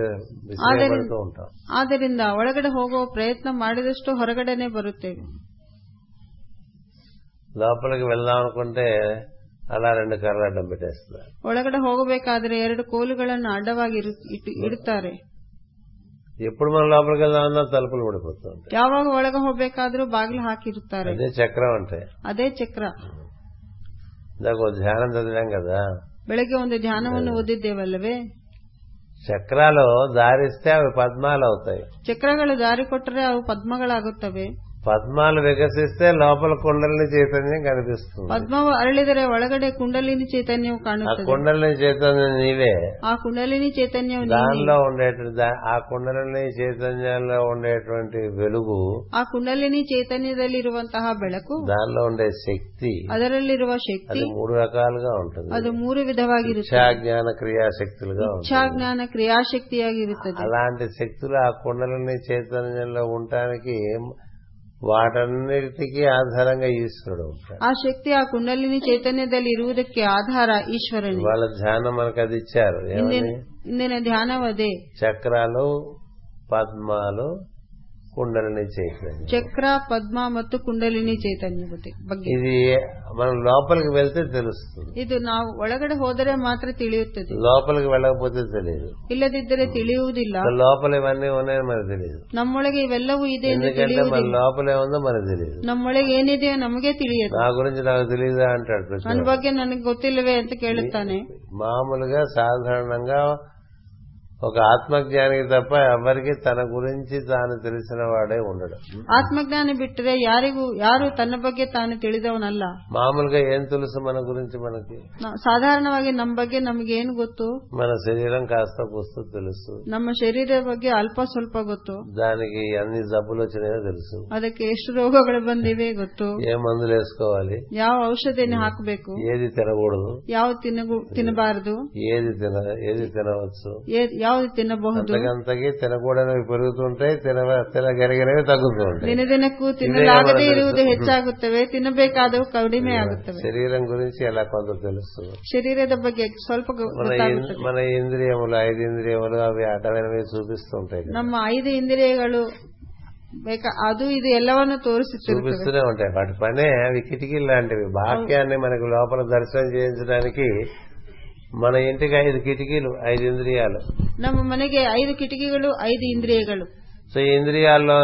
నుంచి చూసిన వాళ్ళని మళ్ళీ మళ్ళీ గుర్తొస్తూ ఉంటాయి ಈ ಇಂದ್ರಿಯಗಳ ಮೂಲಕ ನೋಡಿದವು ನೆ- ಮತ್ತೆ ಮತ್ತೆ ఇంకా ನೆನಪಾಗುತ್ತಿರುತ್ತವೆ అందుకని ఇంద్రియములు ఏం చేస్తుంటే అవి కూడా బయటకే తీసుకుపోతాం ಆದ್ದರಿಂದ ಇಂದ್ರಿಯಗಳು ನಮ್ಮನ್ನು ಹೊರಗಡೆ ಕರೆದೊಯ್ಯುತ್ತವೆ అందుకనే కళ్ళు మూసుకున్నా బయట విషయాలే గుర్తొస్తాయి ಎಷ್ಟು ಕಣ್ಣು ಮುಚ್ಚಿದರೂ ಬಾಹ್ಯ ವಿಷಯಗಳೇ ఈ ನೆನಪಾಗುತ್ತವೆ బయట చూచినవి విన్నవి ಹೊರಗಡೆ ನೋಡಿದವು ಕೇಳಿದ್ದವು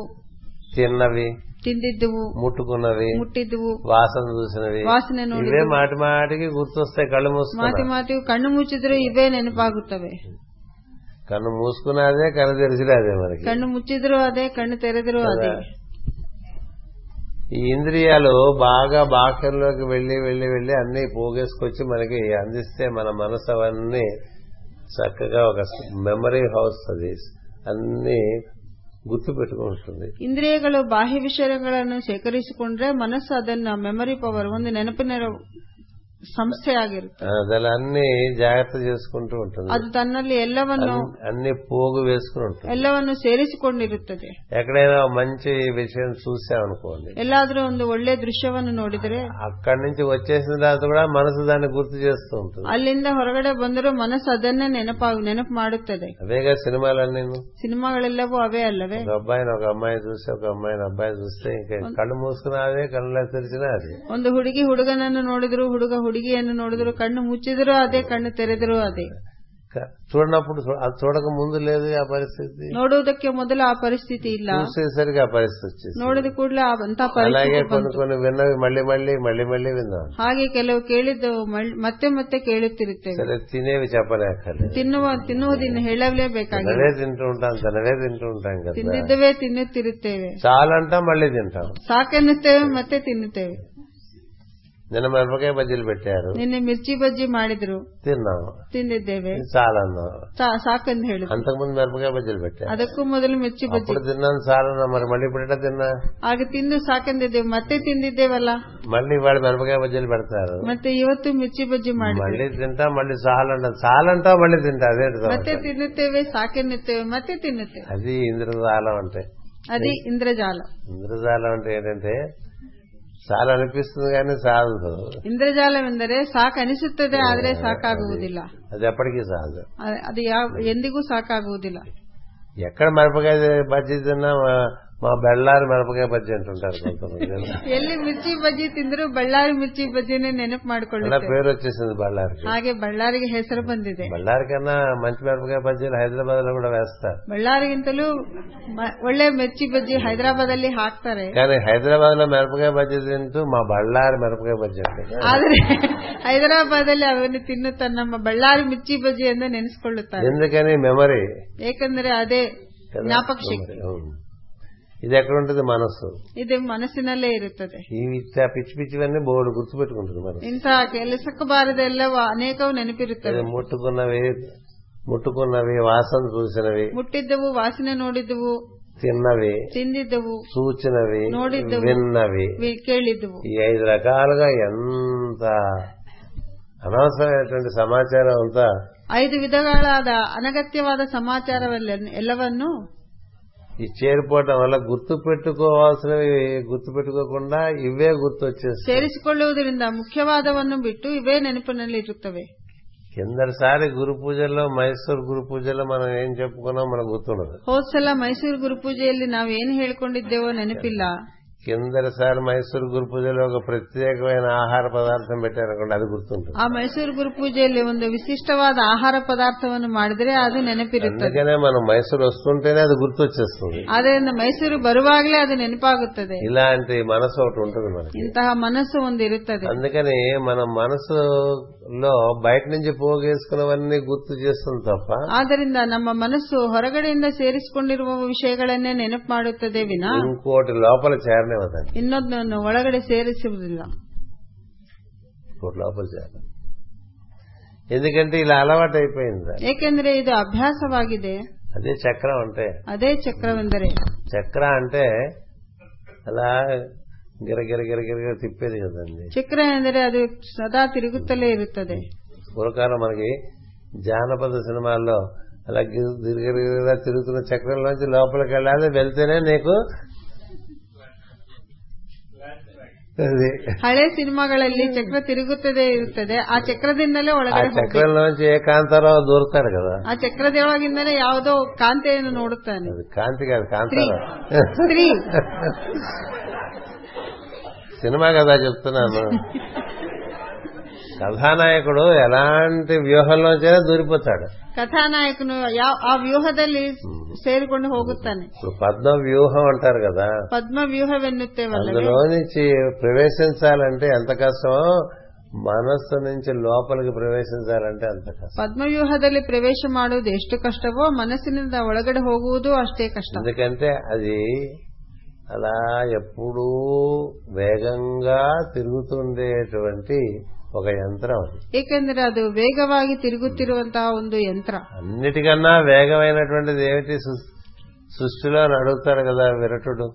ಎಲ್ಲವಕ್ಕಿಂತಲೂ ವೇಗವಾಗಿರುವುದು ಯಾವುದು ಎಂದು ಸೃಷ್ಟಿ ಸೃಷ್ಟಿಯಲ್ಲಿ ಯಾವುದು ಎಂದು ಕೇಳುತ್ತಾನಲ್ಲ ఎవరిని అడుగుతాడు ನಹುಷ ನಹುಷ ಪ್ರಶ್ನೆ ಇಲ್ಲ. ఆహా, విరటుడు అడుగుతాడు విరాట రాజు. విరాట్ రాజు ವಿರಾಟ್ ರಾಜ್ ಕೇಳುತ್ತಾನೆ విరాట్ రాజు అడుగుతాడు అన్నిటికన్నా వేగవంతమైనది ఏమిటని ಎಲ್ಲವಕ್ಕಿಂತಲೂ ವೇಗವಾಗಿರುವುದು ಯಾವುದು ఎవరిని కంకు భట్టును అడుగుతాడు ಕಂಕಭಟ್ಟನು ಕೇಳುತ್ತಾನೆ అంటే మనస్సు అని చెప్తాడు ಆದರೆ ಮನಸ್ಸು ಎಂದು ಹೇಳುತ್ತಾನೆ ఇలా వేగవంతమైనటువంటి మనసు గిరగిర గిరగిరగిరా తిరిగిన విషయాల వెంటే తిరుగుతూ ఉంటుంది ಹೀಗೆ ಮನಸ್ಸು ವಿಷಯಗಳಿಂದಲೇ ಅಲೆದಾಡುತ್ತಿರುತ್ತದೆ ఆ చక్రం దాటి లోపలికి వెళ్ళాలిగా ಆ ಚಕ್ರವನ್ನು ದಾಟಿ ಒಳಗಡೆ ಹೋಗಬೇಕಲ್ಲವೇ అదే చెప్తున్నారు ఇక్కడ ಅದೇ ಹೇಳುತ್ತಿದ್ದಾರೆ అంతర్దర్శన ధ్యానం అంటే అంతర్దర్శనం ఎక్కడవుతుంది చక్రం దాటకపోతే ಚಕ್ರವನ್ನು ದಾಟಿದರೆ ಮಾತ್ರ ಅಂತರ್ದರ್ಶನವಾಗುತ್ತದೆ అది దాటి లోపలికి వెళ్తే లోపల ఎక్కువ పద్మాలు కనిపిస్తాయి ಅದನ್ನು ದಾಟಿ ಒಳಗಡೆ ಹೋದರೆ ಪದ್ಮಗಳು ಕಾಣಿಸುತ್ತವೆ అంటే మనకి కొన్ని ಫಿಕ್ಷನಲ್ మూవీస్ చూస్తూ ఉంటాం కదా ఇప్పుడు విఠలాచార్య సినిమాలు అంటూ ఉంటాం ವಿಠಲಾಚಾರ್ಯರ ಸಿನಿಮಾ ನೋಡಿದರೆ కథానాయకుడు గుహ ముందు ఇట్లా ఒక యంత్రం తిరుగుతూ ఉంటుంది ಕಥಾನಾಯಕನ ಗುಹೆ ಮುಂದೆ అవన్నీ కత్తులతో ఏర్పాటు చేయబడి ఉంటుంది ಕತ್ತಿಗಳಿಂದ ಕೂಡಿರುವ ಒಂದು దాన్ని ಯಂತ್ರವಿರುತ್ತದೆ చాలా నైపుణ్యంతో కథానాయకుడు ఆ యంత్రాన్ని దాటి లోపలికి వెళ్తాడు గుహలోకి ತುಂಬಾ ಜಾಣ್ಮೆಯಿಂದ ಕಥಾನಾಯಕನು ಆ ಯಂತ್ರವನ್ನು ದಾಟಿ ಒಳಗಡೆ ಹೋಗುತ್ತಾನೆ అలా లోపలికి వెళ్తే లోపల పద్మాలు ఉంటాయి ಅಲ್ಲಿ- ಹಾಗೆ ಒಳಗಡೆ ಹೋದರೆ ಅಲ್ಲಿ ಪದ್ಮಗಳಿರುತ್ತವೆ ఆ పద్మాలను ఛేదిస్తే లోపల పాములు కనిపిస్తాయి ಆ ಪದ್ಮಗಳನ್ನು ಛೇದಿಸಿದರೆ ಒಳಗಡೆ ಹಾವುಗಳು ಕಾಣಿಸುತ್ತವೆ అట్లా ఉంటాయి కదా సినిమాలు ಸಿನಿಮಾ ಹಾಗೆ ಇರುತ್ತದೆ అలాగే మన లోపలికి మనం వెళ్తూ ఉంటే మనకి మన గురించి ఇదివరకు తెలియనటువంటి అద్భుతమైన విషయాలు తెలుస్తూ వస్తాయి ಹಾಗೆ ನಮ್ಮೊಳಗೆ ನಾವು ಹೋಗುತ್ತಿದ್ದರೆ ನಮ್ಮ ಬಗ್ಗೆ ನಮಗೆ ತಿಳಿಯದಂತಹ ಅದ್ಭುತವಾದ ವಿಷಯಗಳು ಗೋಚರವಾಗುತ್ತವೆ అందుచేత మనం అంతర్ముఖం అవ్వటానికి ప్రయత్నం చేయాలి ಆದ್ದರಿಂದ ನಾವು ಅಂತರ್ಮುಖವಾಗಲು ಪ್ರಯತ್ನ ಮಾಡಬೇಕು ఆ ప్రయత్నం మొదట్లో సఫలీకృతం ಆ కాదు ಪ್ರಯತ್ನದಲ್ಲಿ ಮೊದಲನೇ ಸಲ ನಾವು ಸಫಲವಾಗುವುದಿಲ್ಲ అది సఫలీకృతం అయ్యే మాసం కార్తీక మాసం ಅದು ಸಫಲವಾಗುವಂತಹ ಮಾಸವೇ ಕಾರ್ತೀಕ ಮಾಸ అంది- అందుకని కార్తీక మాసం పుణ్యమాసం అన్నారు ಆದ್ದರಿಂದಲೇ ಕಾರ್ತೀಕ ಮಾಸವು ಪುಣ್ಯ ಮಾಸ ಎಂದು ಕರೆದಿದ್ದಾರೆ లోతులు తెలియని మాసం కార్తీక ಆಳವು ಗೊತ್ತಿಲ್ಲದಂತಹ ಮಾಸವಿದು ఎంత లోతు ಎದಿಷ್ಟು ಆಳವಿದೆಯೋ ఎంత లోతు అంటే మనకి కథలున్నాయి ಎಷ್ಟು ಆಳವೆಂದರೆ ಅದಕ್ಕೆ ಕಥೆಗಳಿವೆ ఈ లింగం ఎంత లోతులోకి ఉందో చూద్దామని ప్రయత్నం చేశాడు ఒక ఆయన ಲಿಂಗವು ಎಷ್ಟು ಆಳಕ್ಕೆ ಆಳದಲ್ಲಿ ಇದೆಯೇ ಎಂದು ನೋಡಲು ప్రయత్న ಮಾಡಿದ್ದಾನೆ ఇది శివలింగం ఎంత లోతులోకి ఉందో కనుక్కుందాం దాని అంచు చూద్దామని ప్రయత్నం చేశాడు. ಶಿವಲಿಂಗದ ಕೊನೆಯನ್ನು ನೋಡಬೇಕೆಂಬ ಪ್ರಯತ್ನ ಮಾಡಿದ್ದಾನೆ ಒಬ್ಬನು ఒక ఆయన అటు వెళ్ళాడు ಒಬ್ಬನು ಹಾಗೆ ಆ ಒಳಗಡೆ ಹೋಗಿದ್ದಾನೆ ఇంకో ఆయన ఎంత పైకి ఉందో చూద్దామని వెళ్ళాడు ಮತ್ತೊಬ್ಬನು ಎಷ್ಟು ಮೇಲಕ್ಕಿದೆಯೋ ನೋಡೋಣ ಅಂತ ಎಂದುಕೊಳ್ಳಿದ್ದಾನೆ ఇద్దరికి ఒక ఆయనకి పై కప్పు ఎక్కడుందో కనబడలేదు ఇంకా ఇంకో ఆయనకి కింద అంత ఎక్కడుందో కనబడలేదు ಒಬ್ಬನಿಗೆ ಮೇಲ್ಛಾವಣಿ ಎಲ್ಲಿದೆಯೋ ಕಾಣಿಸುವುದಿಲ್ಲ ಇನ್ನೊಬ್ಬನಿಗೆ ಆಳವ ಆಳದಲ್ಲಿಯೂ ಕಾಣಿಸುವುದಿಲ್ಲ అలాంటి ఒక తేజమైనటువంటి ಅಂತಹ ಒಂದು ತೇಜೋಮಯವಾದಂತಹ మన మన శిరస్సు పై నుండి మన మూలాధారం కింద వరకు వ్యాప్తి చెంది ఉంటే అందులో మనం ఏర్పడ్డాం ಲಿಂಗವು ಶಿರದ ನಮ್ಮ ಶಿರದಿಂದ ಮೂಲಾಧಾರದವರೆಗೂ ಏರ್ಪಟ್ಟರೆ ಅದರಲ್ಲಿ ನಾವಿದ್ದೇವೆ దాన్ని దర్శనం చేయటానికి కార్తీక మాసం ಅದನ್ನು ದರ್ಶನ ಮಾಡಬೇಕಾಗಿ ಕಾರ್ತಿಕ ಮಾಸವಿದೆ కార్తీక మాసం అనగానే ఇంకా మనం ఏదో మనం పెట్టుకున్న సాంప్రదాయాల్లో రకరకాలుగా ఊరికే శరీరాన్ని శ్రమ పెడుతూ ఉంటాం ಕಾರ್ತಿಕ ಮಾಸವೆಂದರೆ ನಾವು ನಮ್ಮ ಸಂಪ್ರದಾಯಗಳಲ್ಲಿದ್ದು ಶರೀರ ಶ್ರಮವನ್ನೇ ಕೊಡುತ್ತೇವೆ రకరకాల హడావిడి పడిపోతూ ఉంటాం ಏನೇನೋ ಮಾಡುತ್ತಿರುತ್ತೇವೆ ఊళ్ళో ఉండే బెల వృక్షాలన్నీ భయపడిపోతూ ఉంటాయి కార్తీక మాసం ಊರಲ್ಲಿರುವಂತಹ ಬಿಲ್ವ ಮರಗಳೆಲ್ಲವೂ ಹೆದರುತ್ತಿರುತ್ತವೆ అన్ని ఆకులు పీకేస్తాం ಎಲ್ಲ ಎಲೆಗಳನ್ನು ನಾವೇ ಕೀಳುತ್ತೇವೆ ఆ ఆకులు తినే జంతువులు ఉంటాయి ಆ ಎಲೆಗಳನ್ನು ಮೇಯುವ ಹಸುಗಳಿರುತ್ತವೆ వాళ్ళకి వాటికి నిజమైన ఉపవాసం కార్తీక మాసం ಅವಕ್ಕೆ ನಿಜವಾದ ಉಪವಾಸವೇ ಕಾರ್ತಿಕ ಮಾಸ. ఎందుకంటే మనం ఏ ఆకు మిగల్సాం ನಾವು ಒಂದು ಎಲೆಯನ್ನು ಉಳಿಸುವುದಿಲ್ಲ అది మేక తిందాం అనుకుంటే ఏ ఆకు అందదు ಒಂದು ಆಡು ತಿನ್ನಬೇಕಾದ್ರೆ ಅದಕ್ಕೆ ಎಲೆಯೂ ಸಿಗುವುದಿಲ್ಲ ఏడు అడుగులు ఎత్తు వరకు మనమే కోసేస్తాం ನಮ್ಮ ಕೈಲಾದಷ್ಟು ನಾವೇ ಕಿತ್ತು- ಕೀಳುತ್ತೇವೆ అంచేత మేక తినడానికి వినపడదు కోతి తినడానికే పనికొస్తుంది ಅವು ಕೋತಿಗಳಿಗೆ ಮಾತ್ರ ಉಪಯೋಗವಾಗುತ್ತವೆ ఇట్లా మనం రకరకాల వికారాల్లో పడిపోతాం తప్ప అసలు మూలమైన విషయంలోకి వెళ్ళదు మనసు ನಾವು ವಿಧ ವಿಧವಾದ ವಿಕಾರಗಳಿಗೆ ಗುರಿಯಾಗುತ್ತೇವೆ ವಿನ ಮೂಲಕ್ಕೆ ಮನಸ್ಸು ಹೋಗುವುದಿಲ್ಲ అంటే పెరిఫరల్స్ ఉండదు చూసారా పరుగుల్లో తిరుగుతూ ఉంటాం కేంద్రంలోకి రాలేము ನಾವು ಪರಿಧಿಗಳಲ್ಲಿಯೇ ಇರುತ್ತೇವೆ ಕೇಂದ್ರಕ್ಕೆ ಬರುವುದಿಲ್ಲ కేంద్రంలోకి రావటానికి మార్గం ఇచ్చారు పెద్దలు ಕೇಂದ್ರವನ್ನು ತಲುಪಲು ಒಂದು ಮಾರ್ಗವನ್ನು ಕೊಟ್ಟಿದ್ದಾರೆ ಹಿರಿಯರು దానికి ఏం చెప్పారంటే నీ లోపలికి నువ్వు వెళ్లాలనే ప్రే- ఆకాంక్ష నీకు చాలా తీవ్రంగా ఉంటాయి ಆದ್ದರಿಂದಲೇ ನಿನ್ನೊಳಗೆ ನೀನು ಹೋಗಬೇಕೆಂಬ ಆಕಾಂಕ್ಷೆ ಅತಿ ತೀವ್ರವಾಗಿದ್ದರೆ నిజమేగా నీకు దాని ఎందు ఆకాంక్ష ఉంటాయి ನಿಜವಾಗಿ ನಿನಗೆ ಅದರಲ್ಲಿ ಆಕಾಂಕ್ಷೆ ಇದೆ. అదే నీకు ప్రధానమైన విషయమై ఉంటే ನಿನಗೆ ಅದೇ ಮುಖ್ಯವಾದ ವಿಷಯವಾದರೆ ఇంక అంతకన్నా ఇది ఏ విషయమునందు నీకు ఆసక్తి లేకుండా ఉంటే ಅದಕ್ಕಿಂತಲೂ ಬೇರೆ ಯಾವ ವಿಷಯದಲ್ಲಿ ನಿನಗೆ ಆಸಕ್ತಿ ಇಲ್ಲದಿದ್ದರೆ ఇది ఇది నేను లోపలికి వెళ్ళకపోతే నా జీవితం వృధా ನಾನು ಒಳಗಡೆ అనే ఒక తపన ఉంటే ನಾನು ಒಳಗಡೆ ಹೋಗದಿದ್ದರೆ ನನ್ನ ಜೀವನ ವ್ಯರ್ಥ ಎಂಬ ಒಂದು ತಪನೆ ಇದ್ದರೆ అలాంటి తపన ఉండాలి దేనికైనా తపన ఉంటేనే సంకల్పకి సంకల్పానికి బలం వస్తుంది ಯಾವುದಕ್ಕಾದರೂ ತಪನೆ ಅನ್ನೋದಿದ್ದರೆ ಸಂಕಲ್ಪಕ್ಕೆ ಬಲವು ಬರುತ್ತದೆ ఆ తపనే తపస్సు ಆ ತಪನೆಯೇ ತಪಸ್ಸು అలా చూడండి మనకి ఒక్కొక్క విషయం అనేది చాలా తపన ఉంటుంది ನಮಗೆ ಕೆಲವು విషಯಗಳಲ್ಲಿ ತುಂಬಾ ತಪನೆ ఎట్టి ಇದೆ పరిస్థితుల్లోనూ దాన్ని పొందాలనేటువంటి ఒక ಎಂತಹ ಪರಿಸ್ಥಿತಿಯಲ್ಲಿದ್ದರೂ ಅದನ್ನು ಪಡೆಯಬೇಕೆಂಬ ಒಂದು దాన్నే థియరీ ఆస్పిరేషన్ అంటారు ಹಂಬಲವಿರುತ್ತದೆ అంటే భయంకరమైనటువంటి పట్టుదల ಭಯಂಕರವಾದ ಒಂದು అలా ಹಠ ಇರುತ್ತದೆ అలా ఉంటే తప్ప వెళ్ళలేటండి లోపలికి ಹಾಗಿದ್ದರೆ ಮಾತ್ರ ಒಳಗಡೆ ಹೋಗಲಾಗುವುದಿಲ್ಲ ఏదో సాయిలా పాయలాగా మనం చేస్తుంటే అవదు ಏನೋ ಹಾ- ಹಾಗೂ- ಹಾಗೂ ಹೀಗೂ ಮಾಡುತ್ತಿದ್ದರೆ ಆಗುವುದಿಲ್ಲ సాధారణమైన ప్రయత్నం చాలదు లోపలికి వెళ్ళటానికి ಒಳಗಡೆ ಹೋಗಲು ಸಾಧಾರಣವಾದ ಪ್ರಯತ್ನ ಆಗುವುದಿಲ್ಲ అసాధారణమైనటువంటి ఆసక్తి ఉండాలి ಅಸಾಧಾರಣವಾದಂತಹ ಆಸಕ್ತಿ ಇರಬೇಕು చూడండి మీరు చూ- ఇప్పుడు చూస్తారు కదా మన సినిమాలు చూసినప్పుడు ప్రేయసి ప్రియుడి గురించి ప్రియుడి గురించి ప్రేయసి ఎంత తపన చెందుతారో అది వాళ్ళు దొరకకపోతే మనం చచ్చిపోతాం అన్నట్టుగా ఉంటుంది వాళ్ళకి ಸಿನಿಮಾದಲ್ಲಿ ನಾವು ನೋಡುತ್ತಿರುತ್ತೇವೆ ಪ್ರೇಮಿಕರು ಒಬ್ಬರೊಬ್ಬರು ಪಡೆಯಬೇಕಾದರೆ ಎಷ್ಟು ತಪನೆಯನ್ನು ಹೊಂದುತ್ತಾರೆ ಎನ್ನುವುದು ఇప్పుడు రాముడు లేకపోతే సీత బతకలేదు సీత లేకపోతే రాముడు బతకలేడు అని చెప్తూ ఉంటారు ರಾಮನಿಲ್ಲದೆ ಸೀತೆ ಇರುವುದಿಲ್ಲ ಸೀತೆ ಇಲ್ಲದೆ ರಾಮನಿರುವುದಿಲ್ಲ అందుకని ఒకరి అందు ఒకరికి అంత అనుబంధం ಒಬ್ಬರಲ್ಲಿ ಮತ್ತೊಬ್ಬರಿಗೆ ಅಷ್ಟು ಅನುಭವ అలాగే నీ లోపలికి నువ్వు ప్రవేశించాలనేటువంటి తపన అంత ಹಾಗೆ ನಿನ್ನೊಳಗೆ ನೀನು ಹೋಗಬೇಕೆಂಬ ತಪನೆ అంత ನಿನ್ನಲ್ಲೇ ఆసక్తి- ಅಷ್ಟಿರಬೇಕು అది ఆసక్తికరంగా ఉండాలి ಅಷ್ಟು ಆಸಕ್ತಿಕರವಾಗಿರಬೇಕು అలా ఉంటే ఫలించే అవకాశం ఉంటుంది ಹಾಗಿದ್ದರೆ ಅದು ಫಲಿಸುವ ಅವಕಾಶವಿದೆ అలా కాకపోతే ఊరికే అది కూడా ఏదో కాసేపు అన్నిటితో పాటు అది కాసేపు చేస్తూ ఉంటాం ಹಾಗಾಗದಿದ್ದರೆ ಎಲ್ಲರ ಜೊತೆಗೆ ಅದು ಒಂದು ಕಾರ್ಯಕ್ರಮವಾಗಿದೆ లోపలికి వెళ్లే ప్రయత్నం అనేటువంటిది ప్రధానమైన ప్రయత్నమే ఇతరములైనటువంటి కార్యములన్నీ అప్రధానములు అవ్వాలి ಒಳಗಡೆ ಹೋಗುವುದು ಪ್ರಧಾನ ಪ್ರಯತ್ನವಾಗಿ ಇನ್ನಿತರವೆಲ್ಲವೂ ಅಪ್ರ-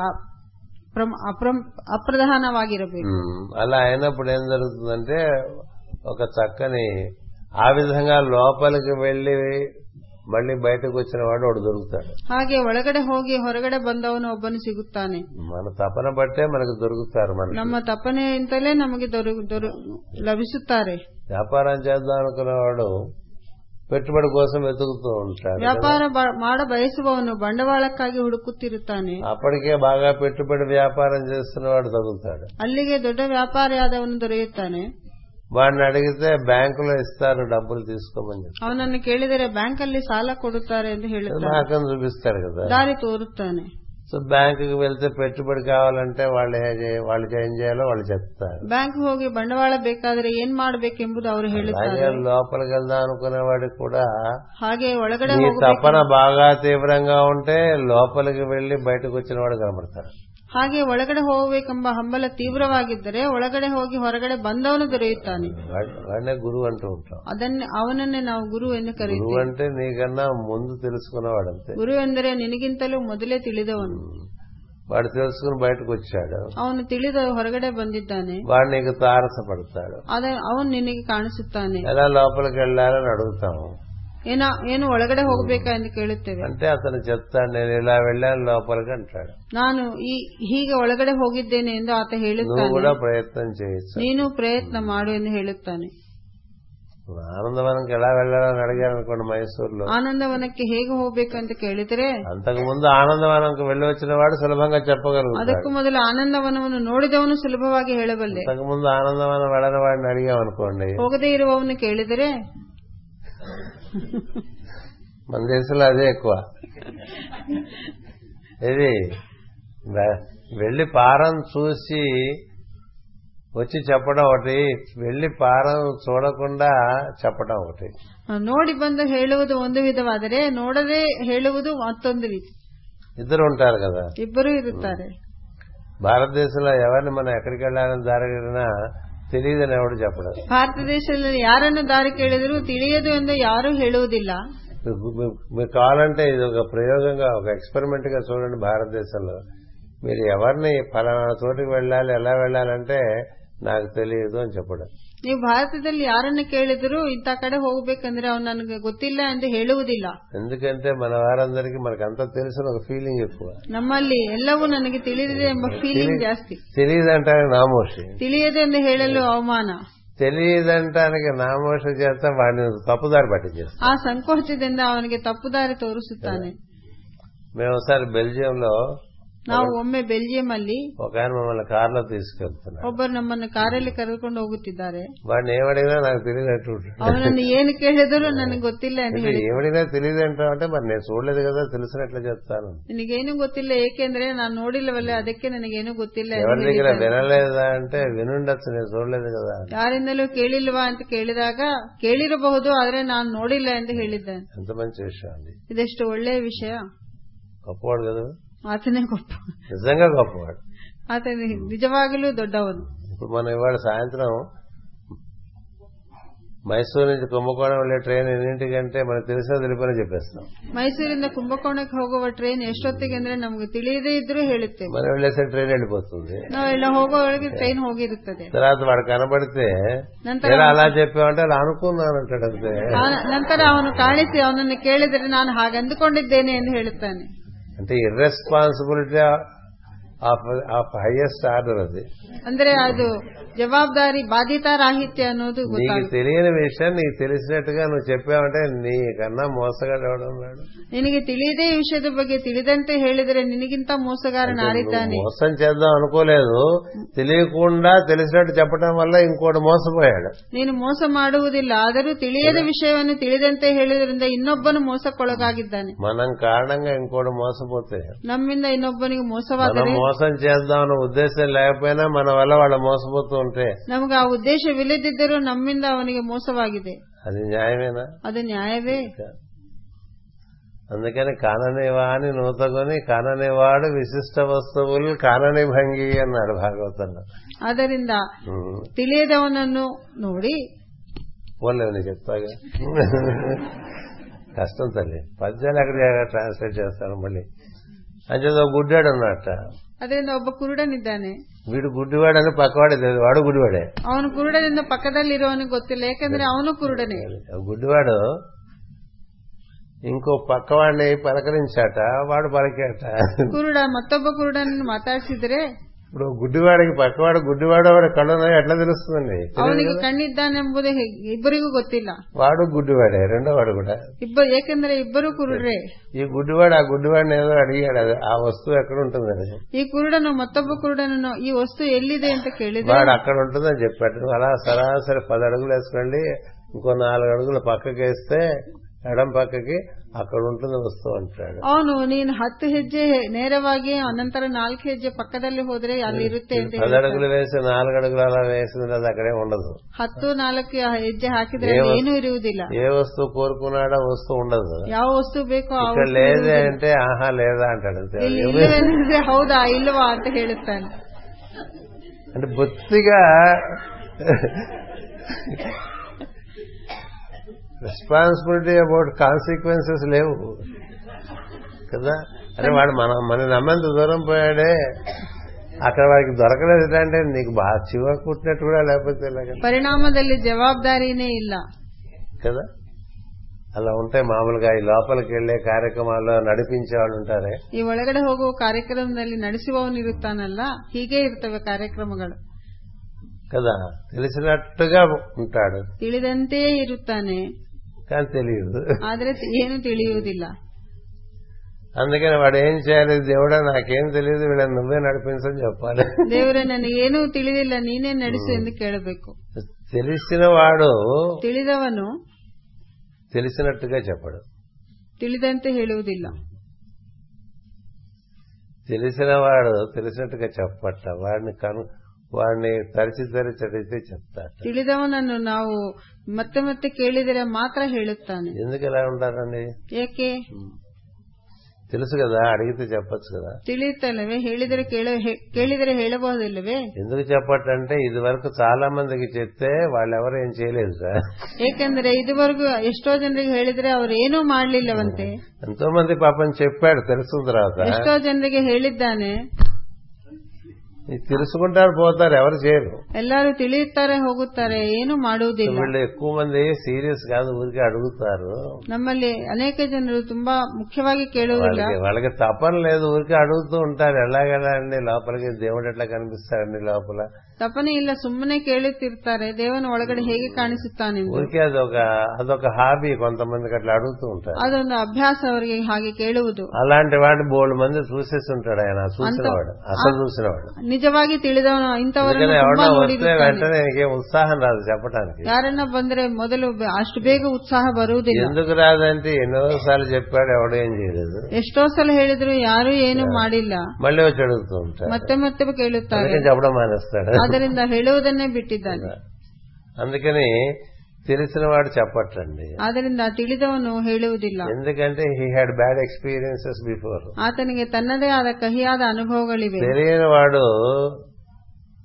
తన గురించి అందరికీ తెలియాలని చెప్తూ ఉంటాట ಏನೂ ತಿಳಿಯದವನು ತನ್ನ ಬಗ್ಗೆ ಎಲ್ಲರೂ ತಿಳಿಯಬೇಕೆಂದು ಏನೇನೋ ಹೇಳುತ್ತಿರುತ್ತಾನೆ వాడి గురించి తెలియటం ఎవరికి ఇంట్రెస్ట్ లేదు నిజానికి వాడు ఎందుకు రాలేదు కదా ಅವನ ಬಗ್ಗೆ ತಿಳಿಯುವುದು ಯಾರಿಗೂ ಆಸಕ್ತಿಕರವಾಗಿರುವುದಿಲ್ಲ తెలియని వాడికి ఎంతసేపు తపన తన గురించి చెప్పుకోవటమే ఉంటుంది ತಿಳಿಯದೆ ಅವನಿಗೆ ಎಷ್ಟೊತ್ತು ತನ್ನ ಬಗ್ಗೆ ತಿಳಿಯ- ತಿಳಿಸಬೇಕಾದೆಂಬ ತಪನೆ ಇರುತ್ತದೆ వచ్చిన వాడు వీని తెలుసుకోవడానికి రాలేదుగా ಬಂದವನು ಇವನ ಬಗ್ಗೆ ತಿಳಿಯಲು ಬಂದಿಲ್ಲ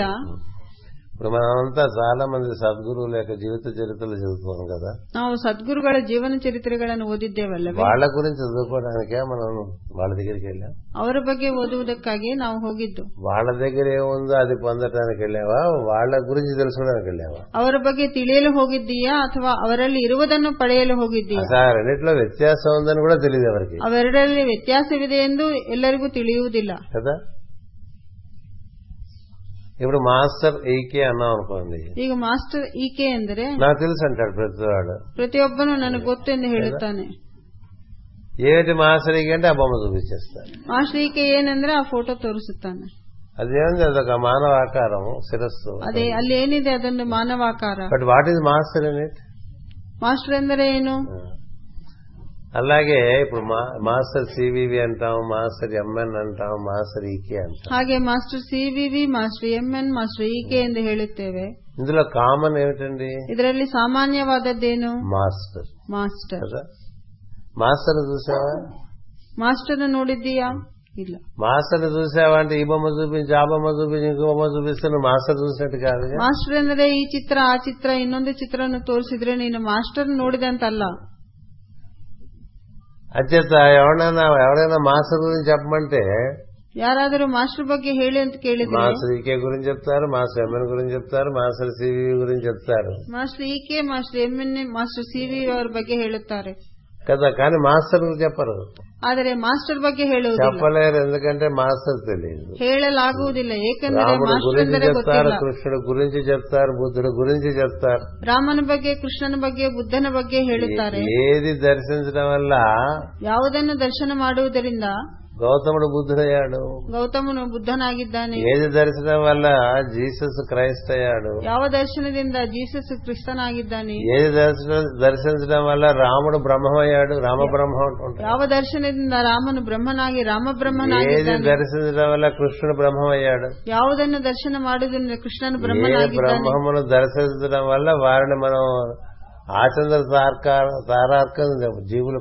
ప్రశ- ప్రశంసిస్తూ ఉంటారు ಯಾವ ದರ್ಶನವನ್ನು ಪಡೆಯುವುದರಿಂದ ಅವರನ್ನು ನಾವು ಆಚಂದ್ರ ತಾರಾರ್ಕವು ಆ ಜೀವಿಗಳನ್ನು ಪ್ರಶಂಸೆ ಮಾಡುತ್ತೇವೆ దానిని దర్శించడానికి వచ్చేవాడు ಆ ದರ್ಶನ ಪಡೆಯಲು ಬಂದವನು దానిని గురించి తెలిసే తపంలో ఉండక డీవియేట్ అయిపోతాడు ಅದರ ಬಗ್ಗೆ ತಿಳಿಯುವ ತಪನೆ ಇಲ್ಲದೆ ಬೇರೆ కಡೆ ಆಕರ್ಷಿತವಾಗುತ್ತಾನೆ అంటే మాస్టర్ ఈకే రూపము ఆయన యొక్క చేష్టలు తెలిసిన మాస్టర్ మాస్టర్ తెలిసినట్టు కాదు ಮಾಸ್ಟರ್ ಈಕೆ ಅವರ ರೂಪ ಚೇಷ್ಟೆಗಳನ್ನು ತಿಳಿದರೆ ಮಾಸ್ಟರ್ ಈಕೆ ತಿಳಿದಂತಲ್ಲ మాస్టర్ ఎంఎన్ ఆయన యొక్క జీవిత చరిత్ర ఆయన ఫిజిక్స్ లెక్చరర్ ಮಾಸ್ಟರ್ ಈ- ఆయన అలా చేశారు ఆయన ఇలా చేశారు ఇక్కడ ఎలా కొడితే అక్కడ వాడికి ఎలా తగ్గిపోయింది ఇవి తెలిస్తే మాస్టర్ తెలిసినట్టు కాదు ಮಾಸ್ಟರ್ ಎಂಎನ್ ಅವರು ಫಿಸಿಕ್ಸ್ ಲೆಕ್ಚರರು ಅವರು ಇಲ್ಲಿ ಹೊಡೆದ್ರೆ ಅಲ್ಲಿ ರೋಗ ನಯವಾಗಿದೆ ಎಂದು ಹೇಳಿದರೆ ಅದಲ್ಲ అది మాస్టర్ కాదు ಅದು ಮಾಸ್ಟರ್ ಅಲ್ಲ మాస్టర్ సివివి అంటే ఆయన ఎప్పుడు ఇడ్లీలు పెట్టేవారని చెప్పుకుంటున్నాం అనుకోండి ಮಾಸ್ಟರ್ ಸಿವಿ ಅಂದ್ರೆ ಅವರು ಯಾವಾಗ್ಲೂ ಇಡ್ಲಿ ತಿನ್ನಿಸ್ತಿದ್ರು ఇడ్లీలు పెట్టేవారు కాఫీలు ಇచ్చేవారు ಕಾಫಿ ಕೊಡುತ್ತಿದ್ದರು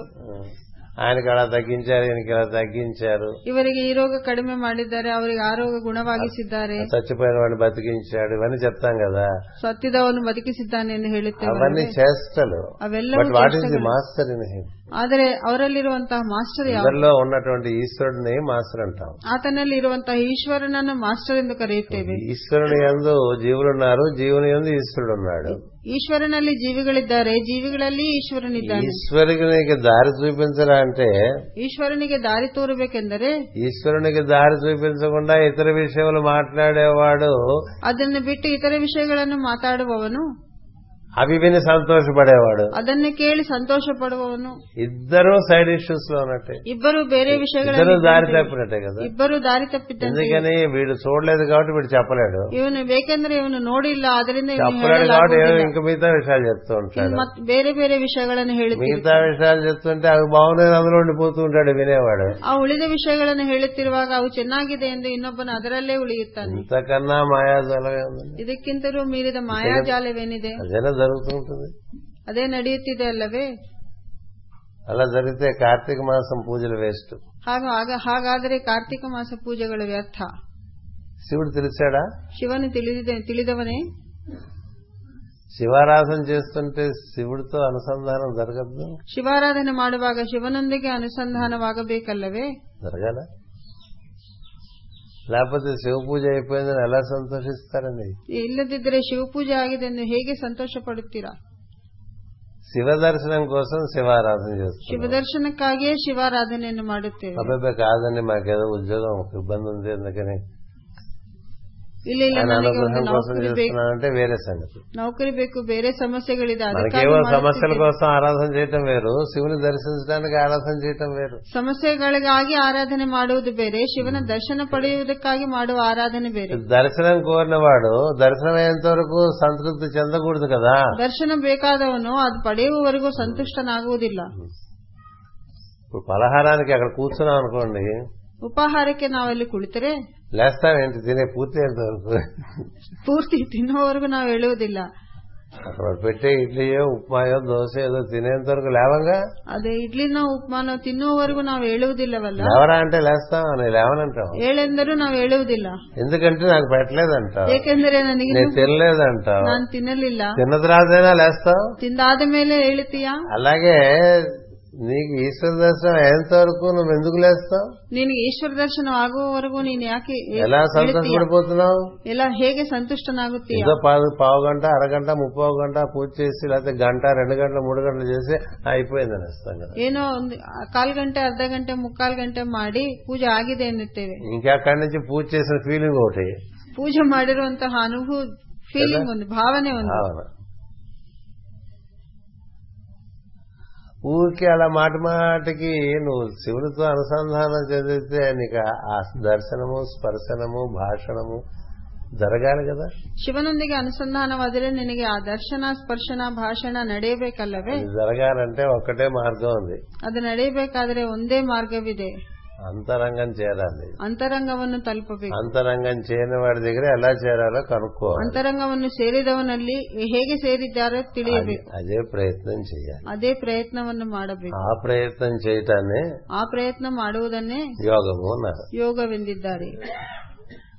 ఇక మిగతా మార్గాల్లో తెలిసే అవకాశం తక్కువ ಇನ್ನುಳಿದ ಮಾರ್ಗದಲ್ಲಿ ಇದನ್ನು ತಿಳಿಯುವ ಅವಕಾಶವು ಕಡಿಮೆ నీ లోపల ఉన్నటువంటి ನಿನ್ನೊಳಗೆ ಇರುವಂತಹ ఈశ్వరుని దర్శనం చేయడానికి ಈಶ್ವರನ ದರ್ಶನ నువ్వు ಮಾಡಲು లోపలికి వెళ్ళాలి ನೀನು ಒಳಗಡೆ ಹೋಗು బయటికి వెళ్ళకూడదు ಹೊರಗಡೆ ಅಲ್ಲ లోపల నుంచే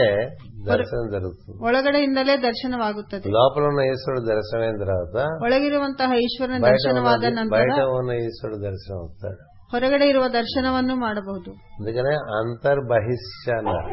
ಆದ್ದರಿಂದಲೇ ಅಂತರ್ಬಹಿಚ್ಚ ముందు లోపల తర్వాత బయట ಮೊದಲು ಒಳಗಡೆ ನಂತರ ಹೊರಗಡೆ లోపల ఈశ్వర దర్శనం జరిగితే బయట చెట్టు చూసినా పుట్ట చూసినా ఆవు చూసినా గేదె చూసినా ఈశ్వర దర్శనం జరుగుతుంది ಒಳಗಡೆ ಈಶ್ವರ ದರ್ಶನವಾದರೆ ಹೊರಗಡೆ ಯಾವುದನ್ನು ನೋಡಿದ್ರೂ ಹುತ್ತ ಬೆಟ್ಟ ಗುಡ್ಡ ಯಾವುದನ್ನು ನೋಡಿದ್ರೂ ಈಶ್ವರ ದರ್ಶನವೇ ಆಗುತ್ತದೆ తెలిసిన వాళ్ళు అంతా ఈశ్వరుడే అంటూ ఉంటారు కదా. ತಿಳಿದವರು ಎಲ್ಲವೂ ಈಶ್ವರನೇ ಎಂದು ఎందుకని ಹೇಳುತ್ತಾರೆ లోపల దర్శనం అయిన తర్వాత ఈశ్వర స్వరూపం తెలుస్తుంది ಏಕೆಂದರೆ ಒಳಗಡೆ ದರ್ಶನವಾದ ನಂತರ ಈಶ್ವರ ಸ್ವರೂಪವು లేకపోతే ತಿಳಿಯುತ್ತದೆ తెలియదు ಇಲ್ಲದಿದ್ದರೆ ತಿಳಿಯುವುದಿಲ್ಲ తెలియకపోయినా తెలిసినట్టుగా ప్రవర్తించడం మోసం నిన్ను నువ్వు మోసం చేసుకుంటావు ತಿಳಿಯದೇ ಇದ್ದರೂ ತಿಳಿದಂತೆ ವರ್ತನೆ ವರ್ತಿಸುವುದು ನಿನ್ನನ್ನು ನೀನೇ ಮೋಸ ಮಾಡಿಕೊಳ್ಳುವುದಂತೆ పెద్దలు ఏం చెప్తారంటే ప్రపంచాన్నంతా మోసం చేసిన దానికన్నా నిన్ను నువ్వు మోసం చేసుకోవటం మహాపాపం అని చెప్తారు ಹಿರಿಯರು ಏನು ಹೇಳುತ್ತಾರೆ ಅಂದರೆ ಪ್ರಪಂಚವನ್ನು ಮೋಸ ಮಾಡುವುದಕ್ಕಿಂತಲೂ ನಿನ್ನನ್ನು ನೀನು ಮೋಸ ಮಾಡಿಕೊಳ್ಳುವುದು ಮಹಾಪಾಪ నిన్ను నిన్ను మోసం చేసుకుంటావు నాకంతా తెలుసని ನಿನ್ನನ್ನು ನೀನೇ ಏಕೆ ಹೆ- ಮೋಸ ಮಾಡಿಕೊಳ್ಳುತ್ತೀಯ ನನಗೆಲ್ಲವೂ అంతా ತಿಳಿದಿದೆ ಎಂದು. ఈశ్వరుడే అని అనేవాడు ಸಮಸ್ತವೂ ಈಶ್ವರನೇ ಎನ್ನುವವನು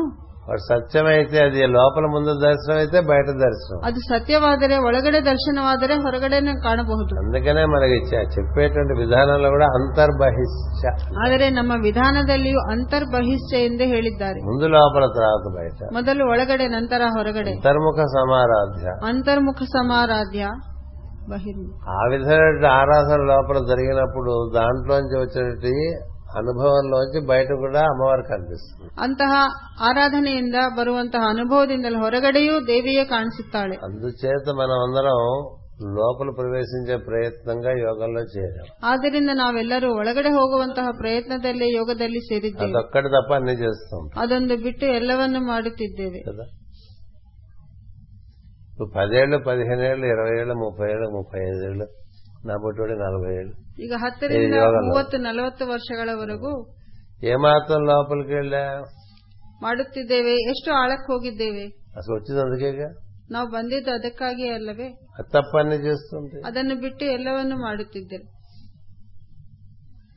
లోపలికి వెళ్ళటం ఎలాగండి అన్నారు ಒಳಗಡೆ ಹೋಗುವುದು ಹೇಗೆ ಎಂದು ಹೇಳಿ నిజంగా ಕೇಳಿದ್ದಾರೆ చెప్పాడు ఒకసారి నా సివివి అని అనుకుని లోపల ఏం జరుగుతుందో చూస్తూ ఉన్నాను ಒಂದು ಸಲ ಸಿಬಿವಿ ಎಂದು ಹೇಳಿ ಒಳಗಡೆ ಏನಾಗುತ್ತದೋ ನೋಡುತ್ತಿರು ಎಂದು ಹೇಳಿದ್ದಾರೆ నేను సాయం చేస్తాను ನಾನು ಸಹಾಯ ಮಾಡುತ್ತೇನೆ నువ్వు లోపలికి రావడానికి ನೀವು ನೀನು ಒಳಗಡೆ ಬರಲು నువ్వు లోపల నన్ను ఒకసారి ನೀ- ನಿನ್ನೊಳಗೆ ನೀನು ಒನ್- ಒಮ್ಮೆ దర్శించి ದರ್ಶನ ಮಾಡಿ సివివి అనుకుని ಸಿವಿವಿ ಎಂದು ಹೇಳಿ లోపల ఏం జరుగుతుందో చూస్తూ ఉండు ಒಳಗಡೆ ಏನಾಗುವುದೋ ನೋಡು అది సద్గురు ಅದೇ సద్గుರು లోపలికి వెళ్ళమనేవాడు సద్గురు తప్ప బయటకు వెళ్ళిపోమనేవాడు సద్గురు కదా ಒಳಗಡೆ ಹೋಗು ಎನ್ನುವವನೇ ಸದ್ಗುರುವೇ ವಿನಾ ಹೊರಗಡೆ ಹೋಗುವೆನ್ನು ಹೋಗು ಎಂದು ಹೇಳುವನಲ್ಲ లోపల ఏం జరుగుతుందో చూస్తూ ఉన్నాను ಒಳಗಡೆ ಏನಾಗುತ್ತಿದೆಯೋ ನೋಡು నీ లోతట్టున ఏమి జరుగుతున్నదో గమనించుచుండుము అన్నాడు. ನಿನ್ನೊಳಗೆ ಏನಾಗುತ್ತಿದೆಯೋ ಅದನ್ನು ಗಮನಿಸುತ್ತಿರು ఈ గమనించడం అనేటువంటిది చాలా పెద్ద విషయం ಈ ಗಮನಿಸುವುದು ಎನ್ನುವುದು ಒಂದು ದೊಡ್ಡದಾದ ವಿಷಯ అంటే సాక్షిభూతుడిగా చూస్తూ ఉండమని అర్థం ಸಾಕ್ಷೀಭೂತನಾಗಿ ನೋಡುತ್ತಿರುವೆಂಬುದೇ ಅರ್ಥ భగవంతుడు నిజమైనటువంటి సాక్షిభూతుడు ಭಗವಂತನು ನಿಜವಾದ ಸಾಕ್ಷೀಭೂತ సమస్తమును దర్శిస్తూ ఉంటాడు ಸಮಸ್ತವನ್ನು ನೋಡುತ್ತಿರುತ್ತಾನೆ చూస్తూ ఉంటాడు ನೋಡುತ್ತಲೇ ಇರುತ್ತಾನೆ ఈశ్వరుడు అనేది చూస్తూ ఉంటాడండి ಈಶ್ವರನು ಎಲ್ಲವನ್ನೂ ನೋಡುತ್ತಲೇ ಇರುತ್ತಾನೆ చూస్తూ ఉంటే అతని నుంచి ఏర్పడినవన్నీ అవి ఏ విధములుగా వర్తిస్తున్నాయో చూస్తూ ఉంటాడు ನೋಡುತ್ತಿರುವಾಗ ಆತನಿಂದ ಏರ್ಪಟ್ಟವೆಲ್ಲವೂ ಹೇಗೆ ವರ್ತಿಸುತ್ತಿದ್ದೇವೆ ಅದನ್ನು ಗಮನಿಸುತ್ತಾನೆ వాటి ఎందు కూడా తానే నిండి ఉన్నప్పటికీ ಅವುಗಳಲ್ಲಿಯೂ ತಾನೇ ತುಂಬಿದ್ದರೂ అన్నిటిలోంచి చూస్తూ ఉంటాగా పెట్టుకున్నాడు ಎಲ್ಲದರ ಮೂಲಕ ನೋಡುವುದನ್ನೇ ಇಟ್ಟುಕೊಂಡಿದ್ದಾನೆ అందుకనే ఈ గమనించడం అనేటువంటి ప్రధానమైనటువంటి లక్షణం యోగికి ಆದ್ದರಿಂದ ಯೋಗಿ ಗಮನಿಸುವುದೇ ಪ್ರಧಾನ ಲಕ್ಷ್ಯವಾಗಿದೆ విట్నెసింగ్ కాన్షియస్నెస్ అంటారు ఇంగ్లీష్ లో ಸಾಕ್ಷೀಭೂತನಾಗಿ Hmm. సాక్షీభూత చైతన్యం ಸಾಕ್ಷೀಭೂತ ಚೈತನ್ಯವಾಗಿರುತ್ತಾನೆ అమ్మవారి స్తోత్రాల్లో వస్తుంది ದೇವಿ ಸ್ತೋತ್ರಗಳಲ್ಲಿ ಬರುತ್ತದೆ సమస్తమును దర్శిస్తూ ఉంటుంది పర్యవేక్షిస్తూ ఉంటుంది ಸಮಸ್ತವನ್ನು ಪರ್ಯವೇಕ್ಷಣೆ ಮಾಡುತ್ತಿರುತ್ತಾಳೆ ఎందుకని ఆ తత్వం నువ్వు కూడా అదే కాకపోతే నువ్వు బయటకు వచ్చేసావు ನೀನು ಅದೇ ಆದರೆ ನೀನು ಹೊರಗಡೆ ಬಂದಿದ್ದೀಯ చైతన్యం ఆవరణలు దాటేసి అలా గడపలు దాటేసి బయటకు వచ్చేసి ಚೈತನ್ಯವು ಹೊಸಲನ್ನು ದಾಟಿ ಹೊರಗಡೆ ಬಂದಿದೆ అంచేత నువ్వు క్రమంగా నువ్వు కూడా అమ్మవారి దగ్గర చేరటం అనండి లేకపోతే ఈశ్వరుడి దగ్గర చేరటం అనండి అది లోపలికి ప్రవేశించేప్పుడు నీకు అభ్యాసవశం చేత నువ్వు బయటకు వెళ్ళిపోతూ ఉంటావు ನೀನು ಕ್ರಮಶಃ ಒಳಗಡೆ ಪ್ರವೇಶ ಮಾಡುವುದನ್ನು ಅಭ್ಯಾಸದಿಂದ ನೀನು ಹೊರಗಡೆ ಹೋಗುತ್ತೀಯ అభ్యాసవశం చేత బయటకు వెళ్తూ ఉంటావు కాబట్టి ಅಭ್ಯಾಸದಿಂದಲೇ ನೀನು ಹೊರಗಡೆ ಹೋಗುತ್ತೀಯ అదే అభ్యాసవశం చేత లోపలికి వెళ్ళటం నేర్చుకోమని చెప్తా ಅದೇ ಅಭ್ಯಾಸದಿಂದಲೇ ಒಳಗಡೆ ಹೋಗುವುದನ್ನು ಕಲಿಯಬೇಕೆಂದು ಹೇಳುತ್ತಾರೆ బయట విషయములు చాలా ఆసక్తికరంగా ఉంటే జీవుడు లోపలికి వెళ్ళడం ಬಾಹ್ಯ ವಿಷಯಗಳು ಆಸಕ್ತಿಕರವಾಗಿದ್ದರೆ ಜೀವಿ ಒಳಗಡೆ ಹೋಗುವುದಿಲ್ಲ అంటే బయట విషయంలో అనాసక్తి ఉండమని చెప్పదు యోగం ಬಾ- ಯೋಗವು ಬಾಹ್ಯ ವಿಷಯಗಳಲ್ಲಿ ಅನಾಸಕ್ತಿ ಇರಬಾರದು ಎಂದು ಹೇಳುವುದಿಲ್ಲ బయట విషయములందు ఆసక్తి కన్నా లోపలికి వెళ్దాం అనేటువంటి విషయములందు ఆసక్తి ఎక్కువగా ఉంటే అప్పుడు యోగానికి నీకు అర్హత వస్తుంది. ಹೊರಗಿನ ವಿಷಯಗಳಿಗಿಂತಲೂ ಒಳಗಿನ ವಿಷಯಗಳಲ್ಲಿ ಆಸಕ್ತಿ ಹೆಚ್ಚಾದರೆ ನಿನಗೆ ಆಗ ಯೋಗಕ್ಕೆ ಆಸಕ್ತಿ ಯೋಗಕ್ಕೆ ಯೋಗ್ಯತೆ ಬರುತ್ತದೆ ఉమ్, యోగానికి అర్హత ఎప్పుడు వస్తుందంటే బహిరంగములందు ప్రవేశించేటువంటి చేతనము ఒకటి ఉండగా ಯೋಗದಲ್ಲಿ ఆసక్తికరమైన విషయములు ఏందే ప్రసరిస్తూ ఉంటుంది మన చైతన్యం అంతసేపు ನಮ್ಮ ಚೈತನ್ಯವು ಬಾಹ್ಯದ ಆಸಕ್ತಿಕರವಾದ ವಿಷಯಗಳಲ್ಲೇ ಇರುತ್ತದೆ అంతకన్నా ఆసక్తి లోపలికి వెళ్దామని ఉంటే ಅದಕ್ಕಿಂತಲೂ ಒಳಗಡೆ ಹೋಗಬೇಕೆಂಬ ಆಸಕ್ತಿ ಇದ್ದರೆ అప్పుడే యోగం అనుకో ಆಗಲೇ ಯೋಗ ಎಂದು ಹೇಳಬಹುದು ఊరికే మాటి మాటికి యోగ యోగ అనుకో ಮಾತಿ ಮಾತಿಗೂ ಯೋಗ ಯೋಗ నీకు ಎನ್ನಬಾರದು నిజంగా ఇది ఆసక్తి ఉంటే ನಿನಗೆ ನಿಜವಾಗಿಯೂ ಇದರ ಹಂಬಲವಿದ್ದರೆ నీకు ప్రపంచంలో అన్ని విషయములు కన్నా రకరకాలుగా ఉంటాయి మన ఆసక్తులు వాటికన్నా ఇది ఎక్కువ ఆసక్తికరమై ఉండాలి ವಿಧ ವಿಧಗಳಾಗಿರುವಂತಹ ಆಸಕ್ತಿಗಳಿಗಿಂತಲೂ ಇದು ಹೆಚ್ಚಾಗಿರಬೇಕು ఏది ఎక్కువ ఆసక్తికరంగా ఉంటుందో మన చైతన్యం దాని ఎందే ఎక్కువ అభిలషిస్తు దాన్ని అభిలషించి దానికోసమే ప్రయత్నం చేస్తుంది ಯಾವುದರಲ್ಲಿ ಹೆಚ್ಚಿನ ಹಂಬಲವಿರುತ್ತದೋ ನಮ್ಮ ಚೈತನ್ಯವು ಅದರ ಕಡೆಗೆ ಆಕರ್ಷಿತವಾಗುತ್ತದೆ అందుకనే అధ యోగానుశాసనం అంటే ಆದ್ದರಿಂದಲೇ ಅಥ ಯೋಗಾನುಶಾಸನ ಎಂದು ఏంటి ಹೇಳಿದ್ದಾರೆ అధ యోగ ఇప్పుడు యోగ శాసనములు ಅಥ ಯೋಗ ಅಂದ್ರೆ ಈಗ ಯೋಗಾನುಶಾಸನ ಮುಂದೆ ఎప్పుడు ಯಾವಾಗ బయట విషయముల కన్నా దీని ఎందుకు నీకు ఆసక్తి అధికమై ఉంటే ಹೊರಗಿನ ವಿಷಯಗಳಿಗಿಂತಲೂ ಇದರಲ್ಲಿ ಆಸಕ್ತಿ ಹೆಚ್ಚಾಗಿದ್ದರೆ ಮಾತ್ರ అది నిజంగా నీకు అది కావాలా తెలుసుకోవాలి ನಿಜವಾಗಲೂ ನಿನಗದು ಬೇಕಾ ಎನ್ನುವುದನ್ನು ತಿಳಿಯಬೇಕು ఊరికే ఫ్యాషన్ కి అడుగుతున్నావా నిజంగా కావాలా ನೀನು ಕೇಳುವುದು ಫ್ಯಾಷನ್ಗಾಗಿಯೋ ಅಥವಾ ನಿಜವಾಗಿಯೋ ఏదో ఇదొక సంఘం యోగా మిత్ర సంఘం అనుకుంటూ అందులో కాలం వ్యర్థం చేసేస్తున్నావా ಯಾವುದೋ ಒಂದು ಯೋಗ ಮಿತ್ರ ಸಂಘ ಸಮಾಜ ಎಂದ ಹೆಸರಿನಲ್ಲಿ ಕಾಲಹರಣೆ ಮಾಡುತ್ತಿದೆ ఏదో ఆయన యోగ మిత్రుడు నేను యోగ మిత్రుడు ఫీలింగ్లే ಆತನು ಯೋಗ ಮಿತ್ರನು ನಾನು ಒಬ್ಬ ಯೋಗ ಮಿತ್ರನ ಭಾವನೆಯೇ ఏది యోగం ಯೋಗ ಯಾ- ಯಾವುದು ಯೋಗ నిజంగా దీని ఎందు తపన ఉన్నప్పుడు ನಿಜವಾಗಿ ನಿನ್ನಲ್ಲಿ ಆ ಹಂಬಲವಿದ್ದರೆ అప్పుడు లోపల గమనించడం అనేది మీదకి ప్రధానంగా ఒక అభ్యాసం చేయటం మొదలు పెడతాం ಆಗ ಒಳಗಡೆ ಗಮನಿಸುವುದು ಎಂಬ ವಿ- ವಿಷಯವನ್ನು ಅಭ್ಯಾಸ ಮಾಡುತ್ತೇವೆ లోపల గమనించడానికి ఇంకో సులువు ఇచ్చారు ಒಳಗಡೆ ಗಮನ ಮಾ- ಗಮನಿಸುವುದಕ್ಕೆ అసలు ಇನ್ನೊಂದು ముందు ಸುಳುವನ್ನು లోపలికి ಕೊಟ್ಟಿದ್ದಾರೆ వెళ్ళాలిగా నీ చేతన ಮೊದಲು ನಿನ್ನ ಚೇತನ ಒಳಗಡೆ ಹೋಗಬೇಕಲ್ಲವೇ ఆ లోపలికి వెళ్ళటానికి ఉచ్ఛ్వాస ఆధారం చేసుకో ಹಾಗೆ ಒಳಗಡೆ ಹೋಗಲು ಉಚ್ಛ್ವಾಸವನ್ನು ನಾವು ಆಧಾರ ಮಾಡಿಕೊಳ್ಳಬೇಕು ఈ ఉచ్ఛ్వాసను నువ్వు అనుసరిస్తే ಈ ಉಚ್ಛ್ವಾಸವನ್ನು ನಾವು ಅನುಸರಿಸಿದರೆ నువ్వు హెచ్చరికగా దానితో పాటే నువ్వు లోపలికి వెళ్తూ ఉంటే ಜಾಗೃತಿಯಿಂದ ನೀನು ಅದರ ಜೊತೆಗೆ ಒಳಗಡೆ ಹೋಗುತ್ತಿದ್ದರೆ ఎందుకంటే ఉచ్ఛ్వాస లోపలికి వెళ్తుంది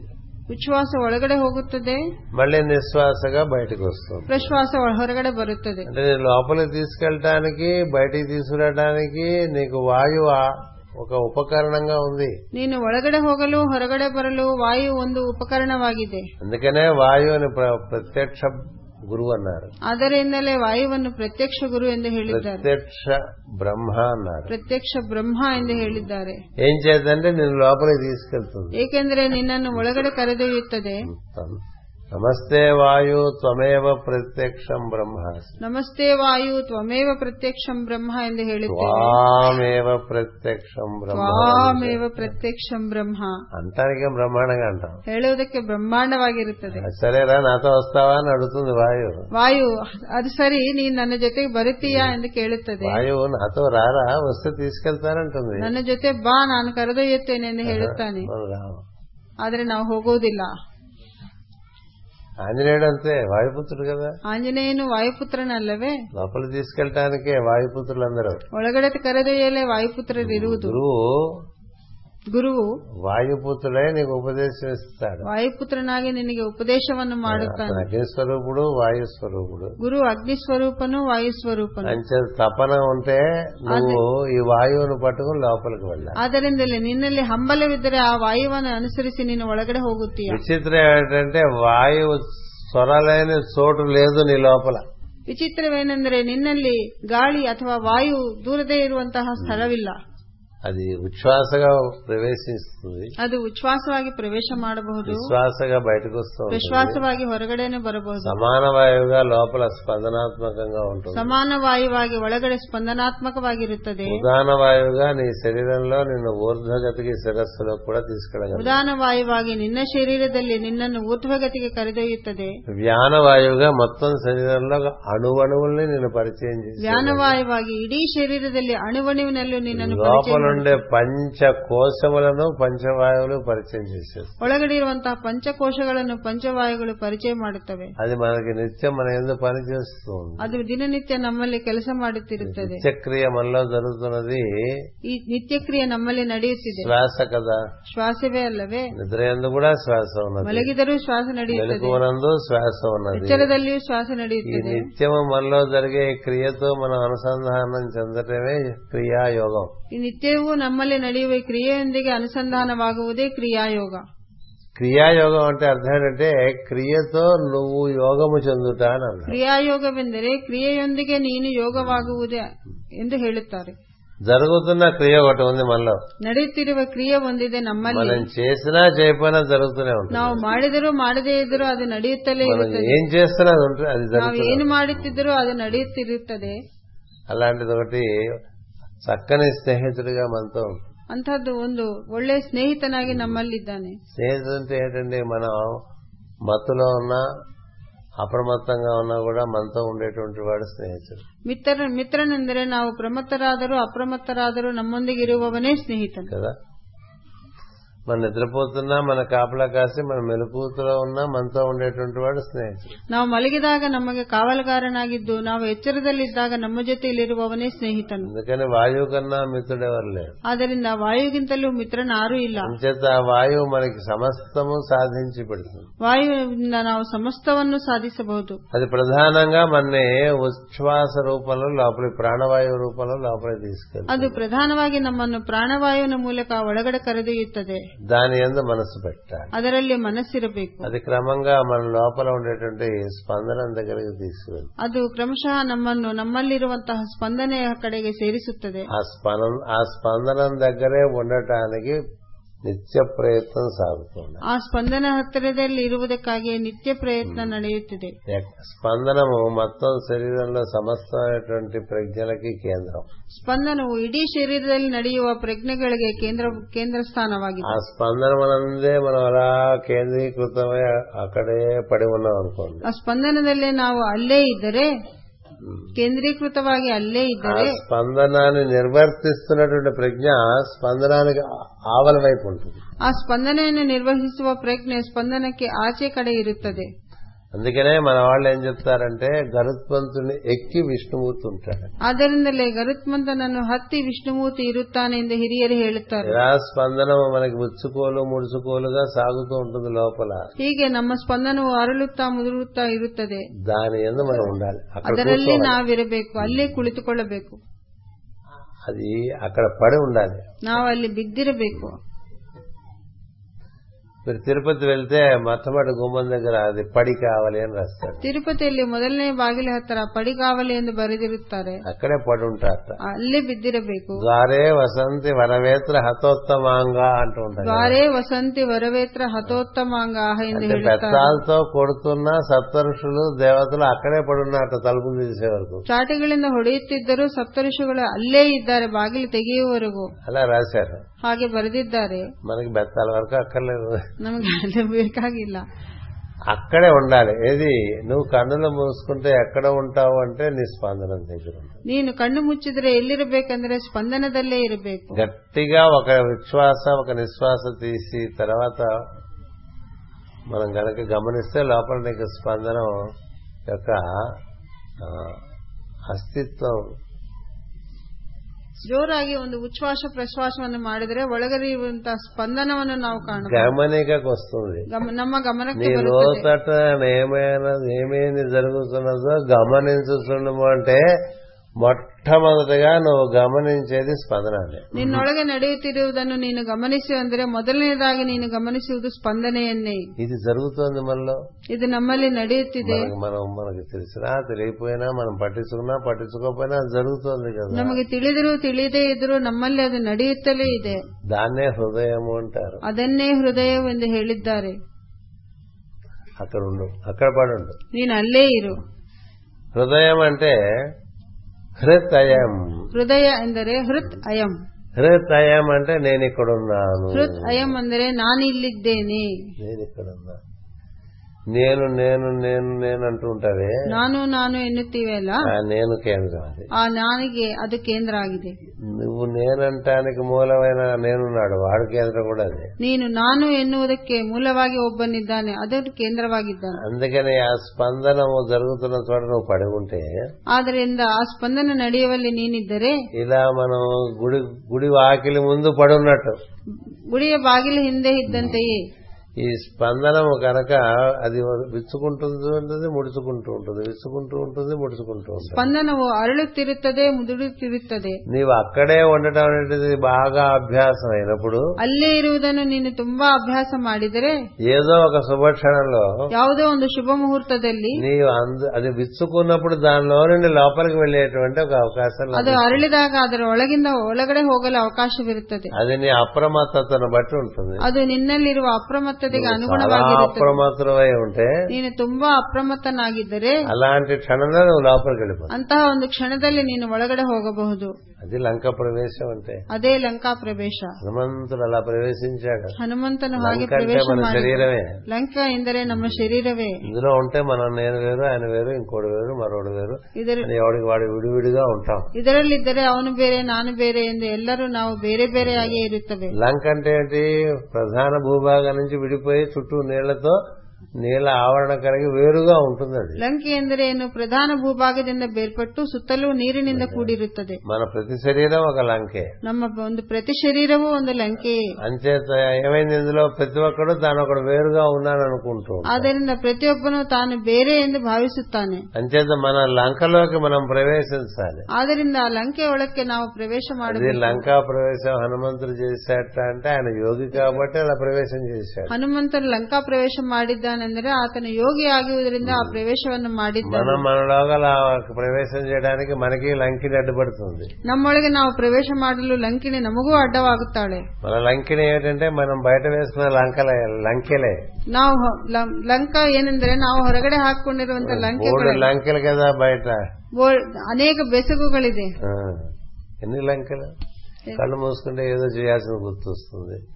ಕಣ್ಣು ಮುಚ್ಚಿದ್ರೆ ಮಾಡಬೇಕಾದದ್ದೇನೋ ನೆನಪಾಗುತ್ತದೆ ఎక్కడికో వెళ్ళాల్సింది గుర్తొస్తుంది ಎಲ್ಲೋ ಹೋಗ್ಬೇಕನ್ಸುತ್ತದೆ లేకపోతే అమ్మాయి పెళ్లి చేయాలి కదా అనిపిస్తుంది ಮಗಳ ಮದುವೆ ನೆನಪಾಗುತ್ತದೆ అబ్బాయికి ఉద్యోగం రాలేదే అనిపిస్తుంది ಮಗನಿಗೆ ನೌಕರಿ ಇಲ್ಲ ಎಂದು ಅನಿಸುತ್ತದೆ మన ఇల్లు మనకి ఇంకా వాడు ఫ్లాట్ బిల్డర్ కట్టి ఇవ్వలేదే అనిపిస్తుంది ನಮಗೆ ಬಿಲ್ಡರ್ ಇನ್ನು ಫ್ಲಾಟ್ ಕೊಡ್ಲಿಲ್ಲ ಅನಿಸುತ್ತದೆ ఇట్లా రకరకాలుగా లంకిని తోసేస్తుంటాం ಹೀಗೆ ಲಂಕಿಣಿ ಎಲ್ಲೆಲ್ಲೋ ಅದನ್ನು ನಮ್ಮನ್ನು నీ ತಳ್ಳಿ మనసే నీ లంకిని ನಿನ್ನ ಮನಸ್ಸೇ ನಿನ್ನ అది ಲಂಕಿಣಿ నేను లోపలికి వెళ్ళేవాడు ಆದ್ದರಿಂದ ನೀನು ಒಳಗಡೆ ಹೋಗಲಾಗದು హనుమంతుడు దాన్ని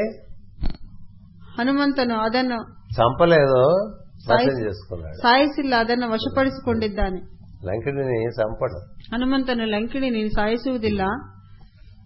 ఎందుకంటే మనసు చచ్చిపోకూడదు కదా యోగం చేస్తుంటే మనసు చచ్చిపోతే ఎట్లా? ಏಕೆಂದರೆ ಮನಸ್సు ಸಾಯಬಾರದಲ್ಲವೇ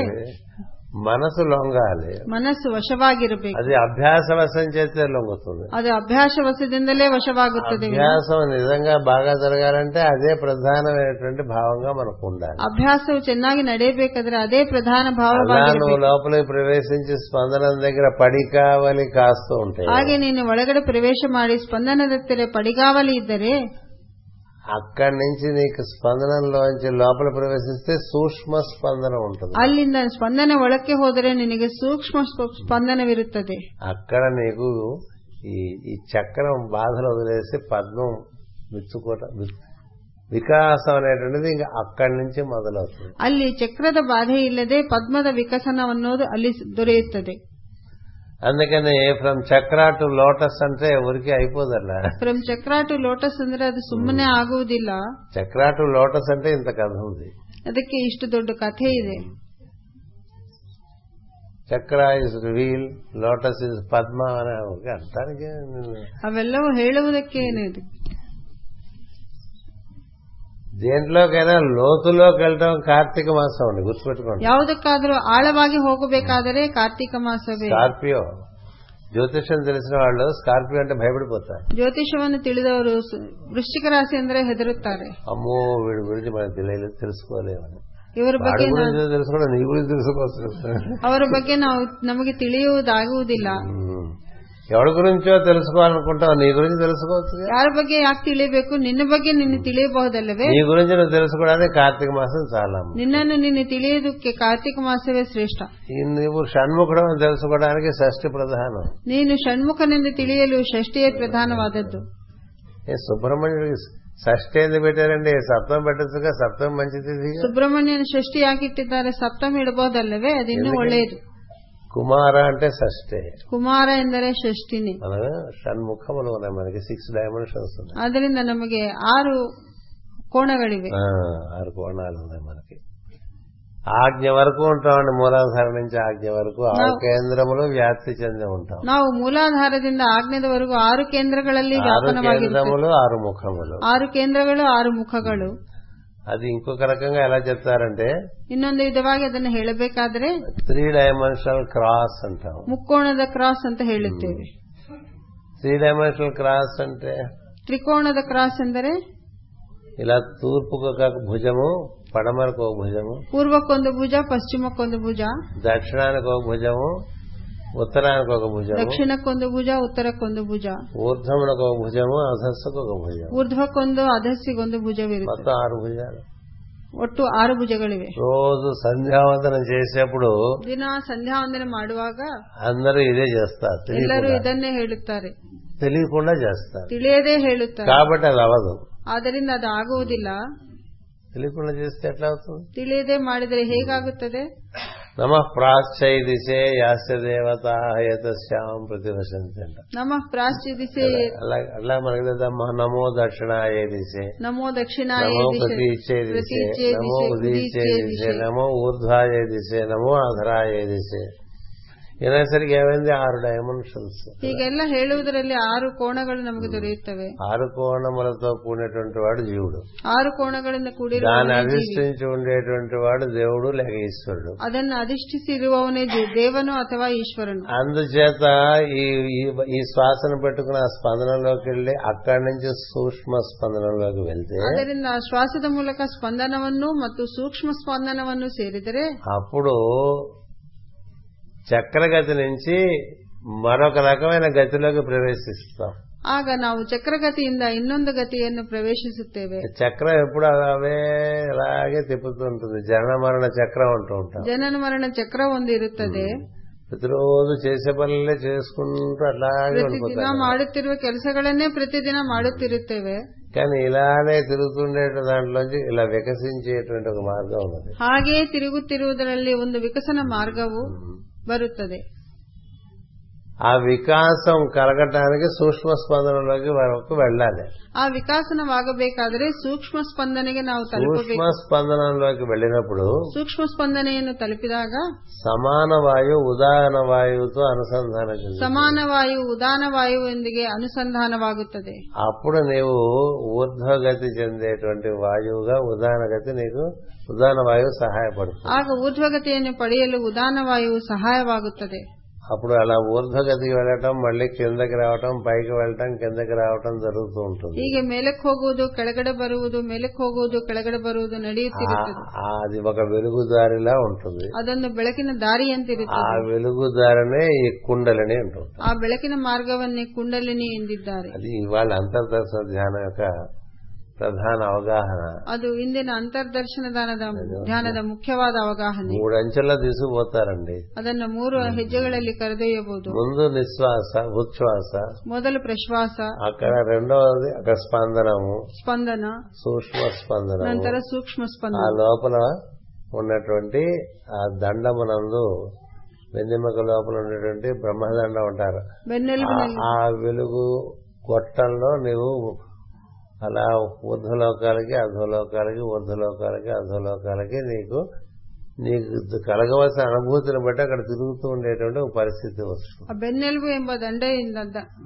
ದಂಡದಿಂದ ನೀನು ಮೇಲೆ ಕೆಳಗೆ ಹೋಗುತ್ತಾ ಬೆಳಕಿನ ಮಾರ್ಗವನ್ನು ಕಾಣಬಹುದು అదే మనకి ఏం చెప్తారంటే ఇలా గరుత్మంతుడు ఈ విధంగా నిన్ను అన్ని చోట్లకి అన్ని ఏడు లోకాల్లోకి తీసుకెళ్తారంట ಹೀಗೆ ಗರುತ್ಮಂತನು ನಿನ್ನನ್ನು ಎಲ್ಲ ಲೋಕಗಳಿಗೂ ಕರೆದೊಯ್ಯುತ್ತಾನೆ అలా ఒక వృత్తాకారంగా ఒక అది ఏమంటాం మనం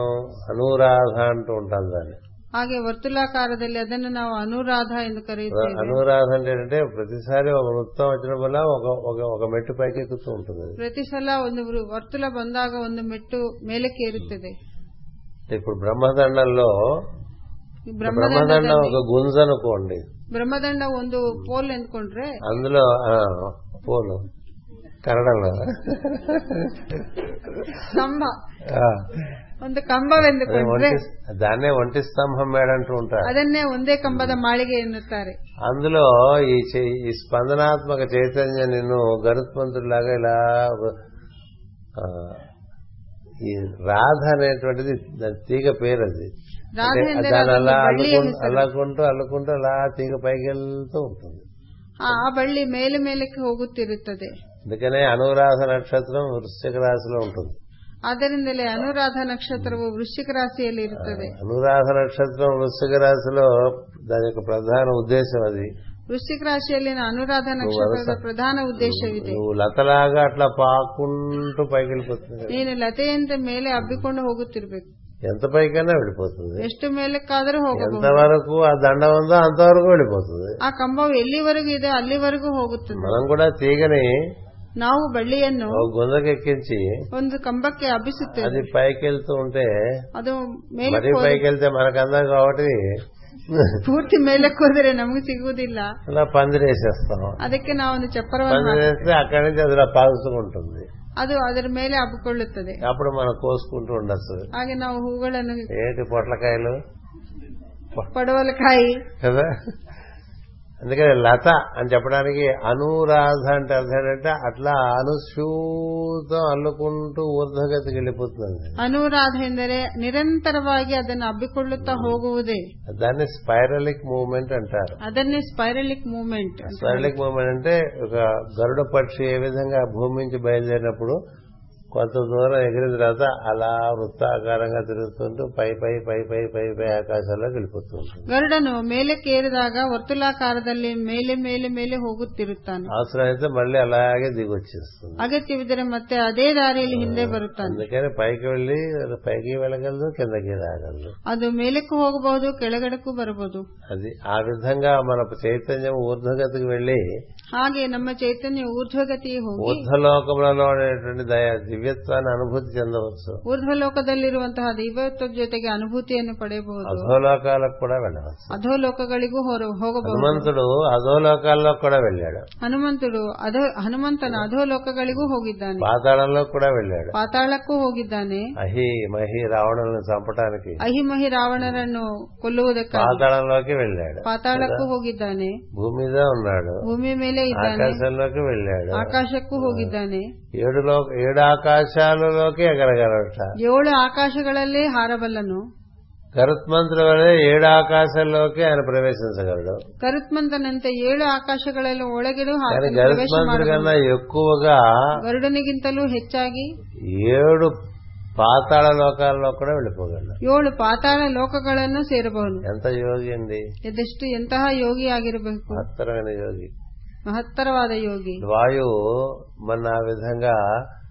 ఊర్ధ్వగతుల ఊర్ధ్వలోకములోకి అధోలోకాల్లో కూడా తీసుకువెళ్ళగలం ವಾಯು ನಮ್ಮನ್ನು ಹಾಗೆ ಊರ್ಧ್ವ ಲೋಕಗಳಿಗೂ ಮತ್ತು ಅಧೋ ಲೋಕಗಳಿಗೂ ಸೇರಿಸಬಲ್ಲ అందుకని మనకి ఇప్పుడు ప్రధానమైన కర్తవ్యం ನಮಗೀಗ ಪ್ರಧಾನವಾದ ಕರ್ತವ್ಯ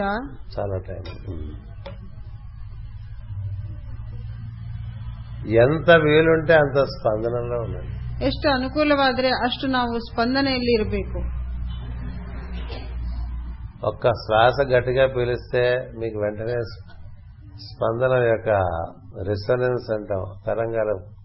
మనకి ಒಂದು ಸ್ಪಾ- గ్రహిం- ಸ್ಪಾ- ప్రజ్ఞ- ప్రజ్ఞ- ప్రజ్ఞకి గ్రహింపుకు వస్తాయి ಒಂದು ಶ್ವಾಸವನ್ನು ನಾವು ಜೋರಾಗಿ ಎಳೆದ್ರೆ ಸ್ಪಂದನೆಯಲ್ಲಿರುವಂತಹ ಒಂದು ಆ ಇದು ಪ್ರಜ್ಞೆಗೆ ನೆನಪು ಗೊತ್ತಾಗುತ್ತದೆ అది అది ఎక్కడ మీకు అలా అనిపిస్తుందో అక్కడ ఉండండి ಆ- ಆ ಶ- ಆ- ఎక్కడ మీకు ఆ భా- అది అనిపిస్తుందో ಆ ಭಾವನೆ ಎಲ್ಲಿ ಬರುತ್ತದೋ ನೀವು ಅಲ್ಲೇ ఆ ಇರಿ స్పందన ఎక్కడ ఉందని అనిపిస్తుందో అక్కడే ఉండండి ಆ ಸ್ಪಂದನೆ ಎಲ್ಲಿದೆ ಎಂದು ನಿಮಗೆ ಅನಿಸುತ್ತದೋ ನೀವು ಅಲ್ಲೇ ಇರಿ ఇక్కడ ఉండటం అంటే హృదయానికి దగ్గరగా ఉండటం ಅಲ್ಲಿ ಇರುವುದೆಂದರೆ ಹೃದಯಕ್ಕೆ ಹತ್ತಿರವಾಗಿ హృదయానికి దగ్గరగా ఉంటావు అంటే నేను ఇక్కడ ఉన్నాను అని దైవం చెప్తూ ఉంటాడు కాబట్టి నువ్వు దైవానికి దగ్గరగా ఉన్నట్టు ಹೃದಯಾನಿಗೆ ಹತ್ತಿ- ಹೃದಯಕ್ಕೆ ಹತ್ತಿರದಲ್ಲಿ ಇರುವುದೆಂದರೆ ನಾನು ಇಲ್ಲಿದ್ದೇನೆ ಎಂದು ದೇವರು ಹೇಳುವುದಕ್ಕೆ ಅದಕ್ಕೆ ಹೇಳುವುದರಿಂದ ಸ್ಪಂದನಾತ್ಮಕ- ನೀನು ಅಲ್ಲೇ ಇರಿ స్పందనాత్మక చైతన్యంతో అనుసంధానం చెంది ಸ್ಪಂದನಾತ್ಮಕ ಚೈತನ್ಯದೊಂದಿಗೆ ಅನುಸಂಧಾನವಾಗಿ అక్కడే ఉండండి ಅಲ್ಲೇ ಇರಿ అక్కడే పడి కావాలి కాయండి ಅಲ್ಲೇ ಬಿದ್ದು ಕಾವಲುಗಾರಿ ఎన్ని సంవత్సరాలైనా అక్కడే ఉండండి ಎಷ್ಟು ವರ್ಷಗಳಾದರೂ ಅಲ್ಲೇ ಇರಿ అక్కడే ఉంటూ ఉంటే ఏం జరుగుతుందంటే మొత్తం నీ యొక్క ప్రాణాగ్రంథ కూడా అక్కడికి అక్కడికి సమీకరణం చేయబడుతుంది ಅಲ್ಲಿದ್ದರೆ ನಿನ್ನಲ್ಲಿರುವಂತಹ ಪ್ರಾಣಾಜ್ಞೆ ಅಲ್ಲೇ ಸಮೀಕರಣ అలా ప్రాణాగ్ని ఎక్కడికెళ్తా సమీకరణం చేయబడితే ఏం జరుగుతుందంటే ఆ అగ్ని ఒక జ్యోతిగా వెలుగుతుంది ಆ ಪ್ರಾಣಾಜ್ಞೆ ಅಲ್ಲಿ ಸಮೀಕರಣವಾದರೆ ಆಜ್ಞೆ ಒಂದು ಜ್ಯೋತಿಯಾಗುತ್ತದೆ అది చైతన్య కుండలిని చైతన్యం ఉద్బుద్ధమైందంటే అర్థం అది ಕುಂಡಲಿನಿ ಚೈತನ್ಯ ఏం ಉದ್ಭುತವಾಗಿದೆ చేద్దంటే ಅಂದ್ರೆ నువ్వు అక్కడే ఉండటం చేత నీ నీలో ఉండే పంచప్రాణములు నువ్వు పంచవాయువులు అక్కడ తీసుకొచ్చి కేంద్రీకృతం చేస్తావు ಅಲ್ಲೇ ಇರುವುದಂದ್ರೆ ನಿನ್ನಲ್ಲಿರುವಂತಹ ಪಂಚಪ್ರಾಣಗಳು ಪಂಚವಾಯುಗಳನ್ನು ತಂದು ಅಲ್ಲೇ ಕೇಂದ್ರೀಕೃತವಾಗಿಸುತ್ತವೆ మామూలుగా ఒక కాగితం ఇలా పెట్టి ఒక భూతత్వం సూర్యుడు కిరణాలు దాని మీద పడేట్టుగా చేస్తే ಒಂದು ఆ కాగితం అలా అది మంట ఆ- మ- అంటుకోదు ಒಂದು ಕಾಗದವನ್ನು ಇಟ್ಟು ಅದರ ಮೇಲೆ ಲೆನ್ಸ್ ಅನ್ನು ಇಟ್ಟರೆ ಪಾ- ಕಾಗದ ಸುಟ್ಟುತ್ತದೆ ఏం జరిగింది ఆ క- సూర్యకిరణములు అన్ని కూడా ఒక ఒక ఒక బిందువు దగ్గర కేంద్రీకృతం చేయబడతాయి ಏಕೆಂದರೆ ಸೂರ್ಯಕಿರಣಗಳೆಲ್ಲವೂ ಒಂದೇ ಬಿಂದುವಿನಲ್ಲಿ ಕೇಂದ್ರೀಕೃತವಾಗಿವೆ మామూలుగా సూర్యకిరణం మనకు తగిలితే మనం కాలిపోతాం కాలిపోం కదా ಸೂರ್ಯ- ಸೂರ್ಯಕಿರಣಗಳು ನಮ್ಮನ್ನು ಸೋಕಿದರೆ ನಾವು కానీ వాటిని ಸುಖವಾಗುವುದಿಲ್ಲ. అన్నింటినీ సమీకరణం చేయటం వల్ల ಅವೆಲ್ಲವನ್ನು ಸಮೀಕರಣ ಮಾಡುವುದರಿಂದ ఆ వస్తువు అక్కడ ఆ బిందువు దగ్గర కాలి అక్కడి నుంచి మొత్తం అంతగా ಅವೆಲ್ಲವೂ ಒಂದು ಬಿಂದುವಿನಲ್ಲಿ ಸಮೀಕೃತವಾಗಿರುವುದರಿಂದ ಆ ಪೇಪರ್ ಸುಟ್ಟೋಗಿದೆ అలాగా ప్రాణమునందు అగ్ని ఉన్నది ಹಾಗೆ ಪ್ರಾಣದಲ್ಲಿ ಅಗ್ನಿ ಇದೆ ఈ ప్రాణమును మీరు అలా అక్కడ స్పందనం దగ్గర కేంద్రీకృతం చేసి అదే త- సతు దీర్ఘకాల నైరంతర్య అంటూ ఉంటాం కదా చాలా కాలం నిరంతరంగా అక్కడే కేంద్రీకృతం చేసి అలాగే చేస్తూ ఉంటే మీ మొత్తం శరీరం అంతా వ్యాప్తి చెందిన ప్రాణం ఒక చోటికి సమీకరణం చేయబడి అందులో ఉండే అగ్ని మీ మీకు ఒక్కసారి ఉండేటువంటి కేంద్రాన్ని ఏం చేస్తాం ఓపెన్ చేసింది అంటానికి ప్రజ్వలింప చేస్తుంది అప్పుడు మీకు చైతన్య అనుభూతి వస్తుంది ಪ್ರಾಣಗಳನ್ನು ಒಂದೇ ಕೇಂದ್ರ ಸ್ಪಂದನದಲ್ಲಿ ನೀನು ಕೇಂದ್ರೀಕೃತ ಕೇಂದ್ರೀಕೃತ ಮಾಡಿ ಬಹುಕಾಲವಿದ್ದರೆ ಅಲ್ಲಿಂದ ಒಂದು ಜ್ಯೋತಿ ಪ್ರಜ್ವಲನವಾಗುತ್ತದೆ అప్పుడు మనకి జ్యోతి ప్రజ్వలనం జరుగుతుంది లోపల ಆಗ ನಮ್ಮಲ್ಲಿ ಒಳಗಡೆ ಜ್ಯೋತಿ అది ಪ್ರಜ್ವಲನವಾಗುತ್ತದೆ జ్యోతి అంటే మనం బయట చూసే ఇలాంటి జ్యోతి కాదు అది ಜ್ಯೋತಿ మనం- ಅಂದ್ರೆ అదే ಹೊರಗಡೆ మనం కాల్ చేసేది కాదు ನೋಡುವಂತಹ ದೀಪಗಳಲ್ಲ మనమే అది ನಾವೇ ಅದು ఉమ్, అప్పుడు మనకి మన నేను జ్యోతి స్వరూపుడను అని తెలిసేటువంటి ఒక ಆಗ ನಮಗೆ ನಾವೇ ನಾನು ಜ್ಯೋತಿ ಸ್ವರೂಪನೆಂದು ఏ ತಿಳಿಯುತ್ತದೆ పేరు పెట్టినా నేను జ్యోతి స్వరూపుడు ಯಾವ ಹೆಸರಿಟ್ಟರೂ ನಾನು ಜ್ಯೋತಿ ಸ್ವರೂಪನೆ ಎಂದು ತಿಳಿಯುತ್ತದೆ సుబ్బారావునా అప్పారావునా వెంకట్రావునా ಸುಬ್ಬಾರಾವ್ ಅಪ್ಪಾರಾವ್ ವೆಂಕಟರಾವ್ ಏನೆಂದರೂ అన్ని ఏ పేర్లు పెట్టినా లోపల జీవుడు ಜ್ಯೋతి స్వరూపుడు ಯಾವ ಹೆಸರಿಟ್ಟರೂ ಒಳಗಡೆ ಇರುವಂತಹ ಜೀವಿ ಜ್ಯೋತಿ అలాంటి ಸ್ವರೂಪನೆ జ్యోతి స్వరೂపుడైనటువంటి మనము ಅಂತಹ ಜ್ಯೋತಿ ಸ್ವರೂಪಿಗಳಾದ మనకు మూలమైన దాంతో అప్పుడు అనుసంధానం చెందటం అనేటువంటిది ఇంకొక మెట్టు ನಮಗೆ ಮೂಲವಾಗಿರುವುದಕ್ಕೆ ಜ್ಯೋತಿ- ಅದರ ಜೊತೆ ಅನುಸಂಧಾನವಾಗುವುದು ಇನ್ನೊಂದು ಮೆಟ್ಟಿಲು అగ్నికి ఆధారం ఉంది కదా అగ్నిలో ప్రజ్వలించేది ఏది ಅಗ್ನಿಗೆ ಆಧಾರವಾಗಿರುವುದು ಅಗ್ನಿಯಲ್ಲಿ ಪ್ರಜ್ವಲನವಾಗುವುದು ಏನು మనం ఏది ఆ, శివుడు అంటామో అది వేదంలో అగ్ని అంటారు ನಾವು ಯಾವುದನ್ನು ಶಿವನೆಂದು ಕರೆಯುತ್ತೇವೋ ವೇದದಲ್ಲಿ ಅದನ್ನೇ ಅಗ್ನಿ ಎಂದು ಹೇಳುತ್ತಾರೆ అందులో ఆ విధంగా వి- ప్రకాశిస్తున్నది దానికి ఆధారమే భూతమైనటువంటిది ఏది ಅದರಲ್ಲಿ ಪ್ರಕಾಶವಾಗಿರುವಂತಹ ಅದಕ್ಕೆ ಆಧಾರವಾದದ್ದು ಯಾವುದು దాని ఎందు మనసు నిలపడం అనేటువంటిది నిజమైన ధ్యానం ಅದರಲ್ಲಿ ಮನಸ್ಸನ್ನು ನಿಲ್ಲಿಸುವುದೇ ನಿಜವಾದ ಧ್ಯಾನ ఇలా మనకి కార్యక్రమం ఉన్నది అలా కార్యక్రమం ఉన్నది ಹೀಗೆ ನಮಗೊಂದು ಕಾರ್ಯಕ್ರಮವಿದೆ మనం ఎంతసేపు మనం చేసుకునే ఏర్పాట్లతోనే మన టైం అయిపోతుంది ಹೇಗೆ ಎಷ್ಟೊತ್ತಾದರೂ ನಾವು ಮಾಡುವ ಏರ್ಪಾಟುಗಳಲ್ಲಿ ನಮಗೆ ಸಮಯ ಕಳೆಯುತ್ತೇವೆ గురు పూజల ఏర్పాట్లకి టైం ఎక్కువైపోతుంటుంది గురువుతో అనుసంధానం చెందడం తగ్గిపోతుంది ಗುರುಪೂಜೆಗಳ ಏರ್ಪಾಡುಗಳಲ್ಲೇ ಸಮಯ ಕಾಲಹರಣವಾಗುತ್ತದೆ ಗುರುವಿನೊಂದಿಗೆ ಅನುಸಂಧಾನವಾಗುವುದಿಲ್ಲ ఇప్పుడు కన్నులు మూసుకుని పొద్దున సాయంత్రం కాసేపేగా అదేదో ప్రయత్నం చేస్తాం ಆ ಪ್ರಯತ್ನವನ್ನು ನಾವು ಬೆಳಗ್ಗೆ ಸಂಜೆ ಸ್ವಲ್ಪ ಹೊತ್ತು ಮಾತ್ರ ಮಾಡುತ್ತೇವಲ್ಲವೇ ఆ తర్వాత ఊరికే వాచ ప్రావీణ్యమేగా ನಂತರ ನಮ್ಮದೆಲ್ಲ ವಾಚಾ ಪ್ರಾವೀಣ್ಯವೇ లేకపోతే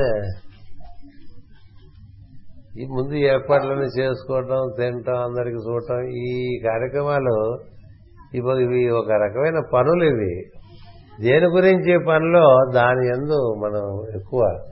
శ్రద్ధ వహించి ఉండాలి ಈ ಊಟದ ವ್ಯವಸ್ಥೆ ಇವೆಲ್ಲವೂ ಕಾರ್ಯಗಳೇ ಆದರೆ ಅದನ್ನು ಮೀರಿದ ಒಂದು ಕಾರ್ಯಕ್ರಮದಲ್ಲಿ ನಾವು ಶ್ರದ್ಧೆ ವಹಿಸಬೇಕು అది ఇదంతా ఇలా కన్నులు మూసుకోగానే లోపల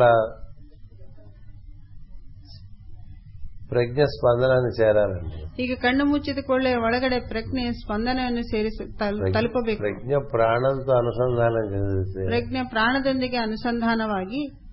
ఆ ప్రాణం మనని దైవం దగ్గరికి తీసుకెళ్తుంది ಆ ಪ್ರಾಣವು ನಮ್ಮನ್ನು ದೈವದ ಜೊತೆಗೆ ಸೇರಿಸುತ್ತದೆ ప్రాణ స్పందనము మన దైవం దగ్గరికి తీసుకెళ్తుంది ಆ ಪ್ರಾಣ ಸ್ಪಂದನವು ನಮ್ಮನ್ನು ದೇವರೆಡೆಗೆ ಕರೆದೊಯ್ಯುತ್ತದೆ అందుచేత మన యోగములో ప్రాణాయామము అనేటువంటిది మధ్యస్థమైనటువంటి అంగం ಆದರಿ- ಆದ್ದರಿಂದ ಯೋಗದಲ್ಲಿ ಪ್ರಾಣಾಯಾಮ ಎಂಬುದು ಮಧ್ಯಸ್ಥವಾದ ಒಂದು ಅಂಗ ప్రాణాయామం అంటే ప్రజ్ఞ ప్రాణముతో జత చే- జతపడి ఉండటం చేత ಪ್ರಾಣಾಯಾಮವೆಂದರೆ ಪ್ರಜ್ಞೆ ಪ್ರಾಣದೊಂದಿಗೆ ಜೊತೆಯಾಗಿರುವುದರಿಂದ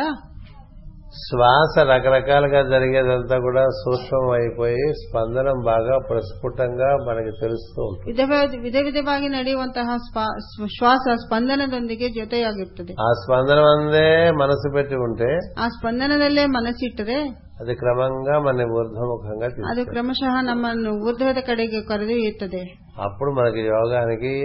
యోగ సంబంధించినటువంటి అనుభూతులకి అవకాశం ఏర్పడుతుంది ಆಗ ಯೋಗ ಸಂಬಿತ ಸಂಬಂಧಿತವಾದ ಅನುಭೂತಿಗೆ ಅವಕಾಶ ಏರ್ಪಡುತ್ತದೆ అందుకోసం మనం ఇట్లా గురు పూజలు చేసుకుంటూ ఉంటాం. ಅದಕ್ಕಾಗಿಯೇ ನಾವು ಗುರುಪೂಜೆಗಳನ್ನು ಮಾಡುವುದು అందుకోసం ఇన్ని కార్యక్రమాలు చేసుకుంటాం ಅದಕ್ಕಾಗಿಯೇ ಇಷ್ಟು ಕಾರ್ಯಕ್ರಮಗಳನ್ನು ಮಾಡುತ್ತೇವೆ కార్యక్రమాలు ఎక్కువైపోతాయి ఇది తగ్గిపోతుంది ಕಾರ್ಯಕ್ರಮಗಳು ಹೆಚ್ಚಾದರೆ ಇದು ಕಮ್ಮಿ ಆಗುತ್ತದೆ అంచేత అది దేని గురించి ప్రధానంగా ఆశయంగా మనం ఇది ఏర్పరచుకున్నామో ఈ జగద్గురు పీఠం ಯಾವುದು ಪ್ರಧಾನ ಆಶಯವಾಗಿ ನಾವು ಜಗದ್ಗುರು ಪೀಠವನ್ನು ఆ ಏರ್ಪಡಿಸಿಕೊಂಡಿದ್ದೇವೆ ప్రధాన ఆశయం నిర్వర్తింపబడాలి ಆ ಪ್ರಧಾನ ಆಶಯವು ನೆರವೇರಬೇಕು అప్పుడే మనం సఫలీకృతులమైనట్టు ಆಗಲೇ ನಾವು ಸಫಲೀಕೃತರಾಗುತ್ತೇವೆ సాయంత్రం ఇంకొంచెం మాట్లాడుకుందాం ಸಂಜೆ ಇದರ ಬಗ್ಗೆ ವಿವರವಾಗಿ ತಿಳಿಯೋಣ అది. స్వస్తి ప్రజాభ్య పరిపాలయంతాం న్యాయేన మార్గేణ మహిమహేషా ఓ బ్రాహ్మణేభ్య శుభమస్తు నిత్యం లోకా సమస్త సుఖినో భవంతు లోకా సమస్త సుఖినో భవంతు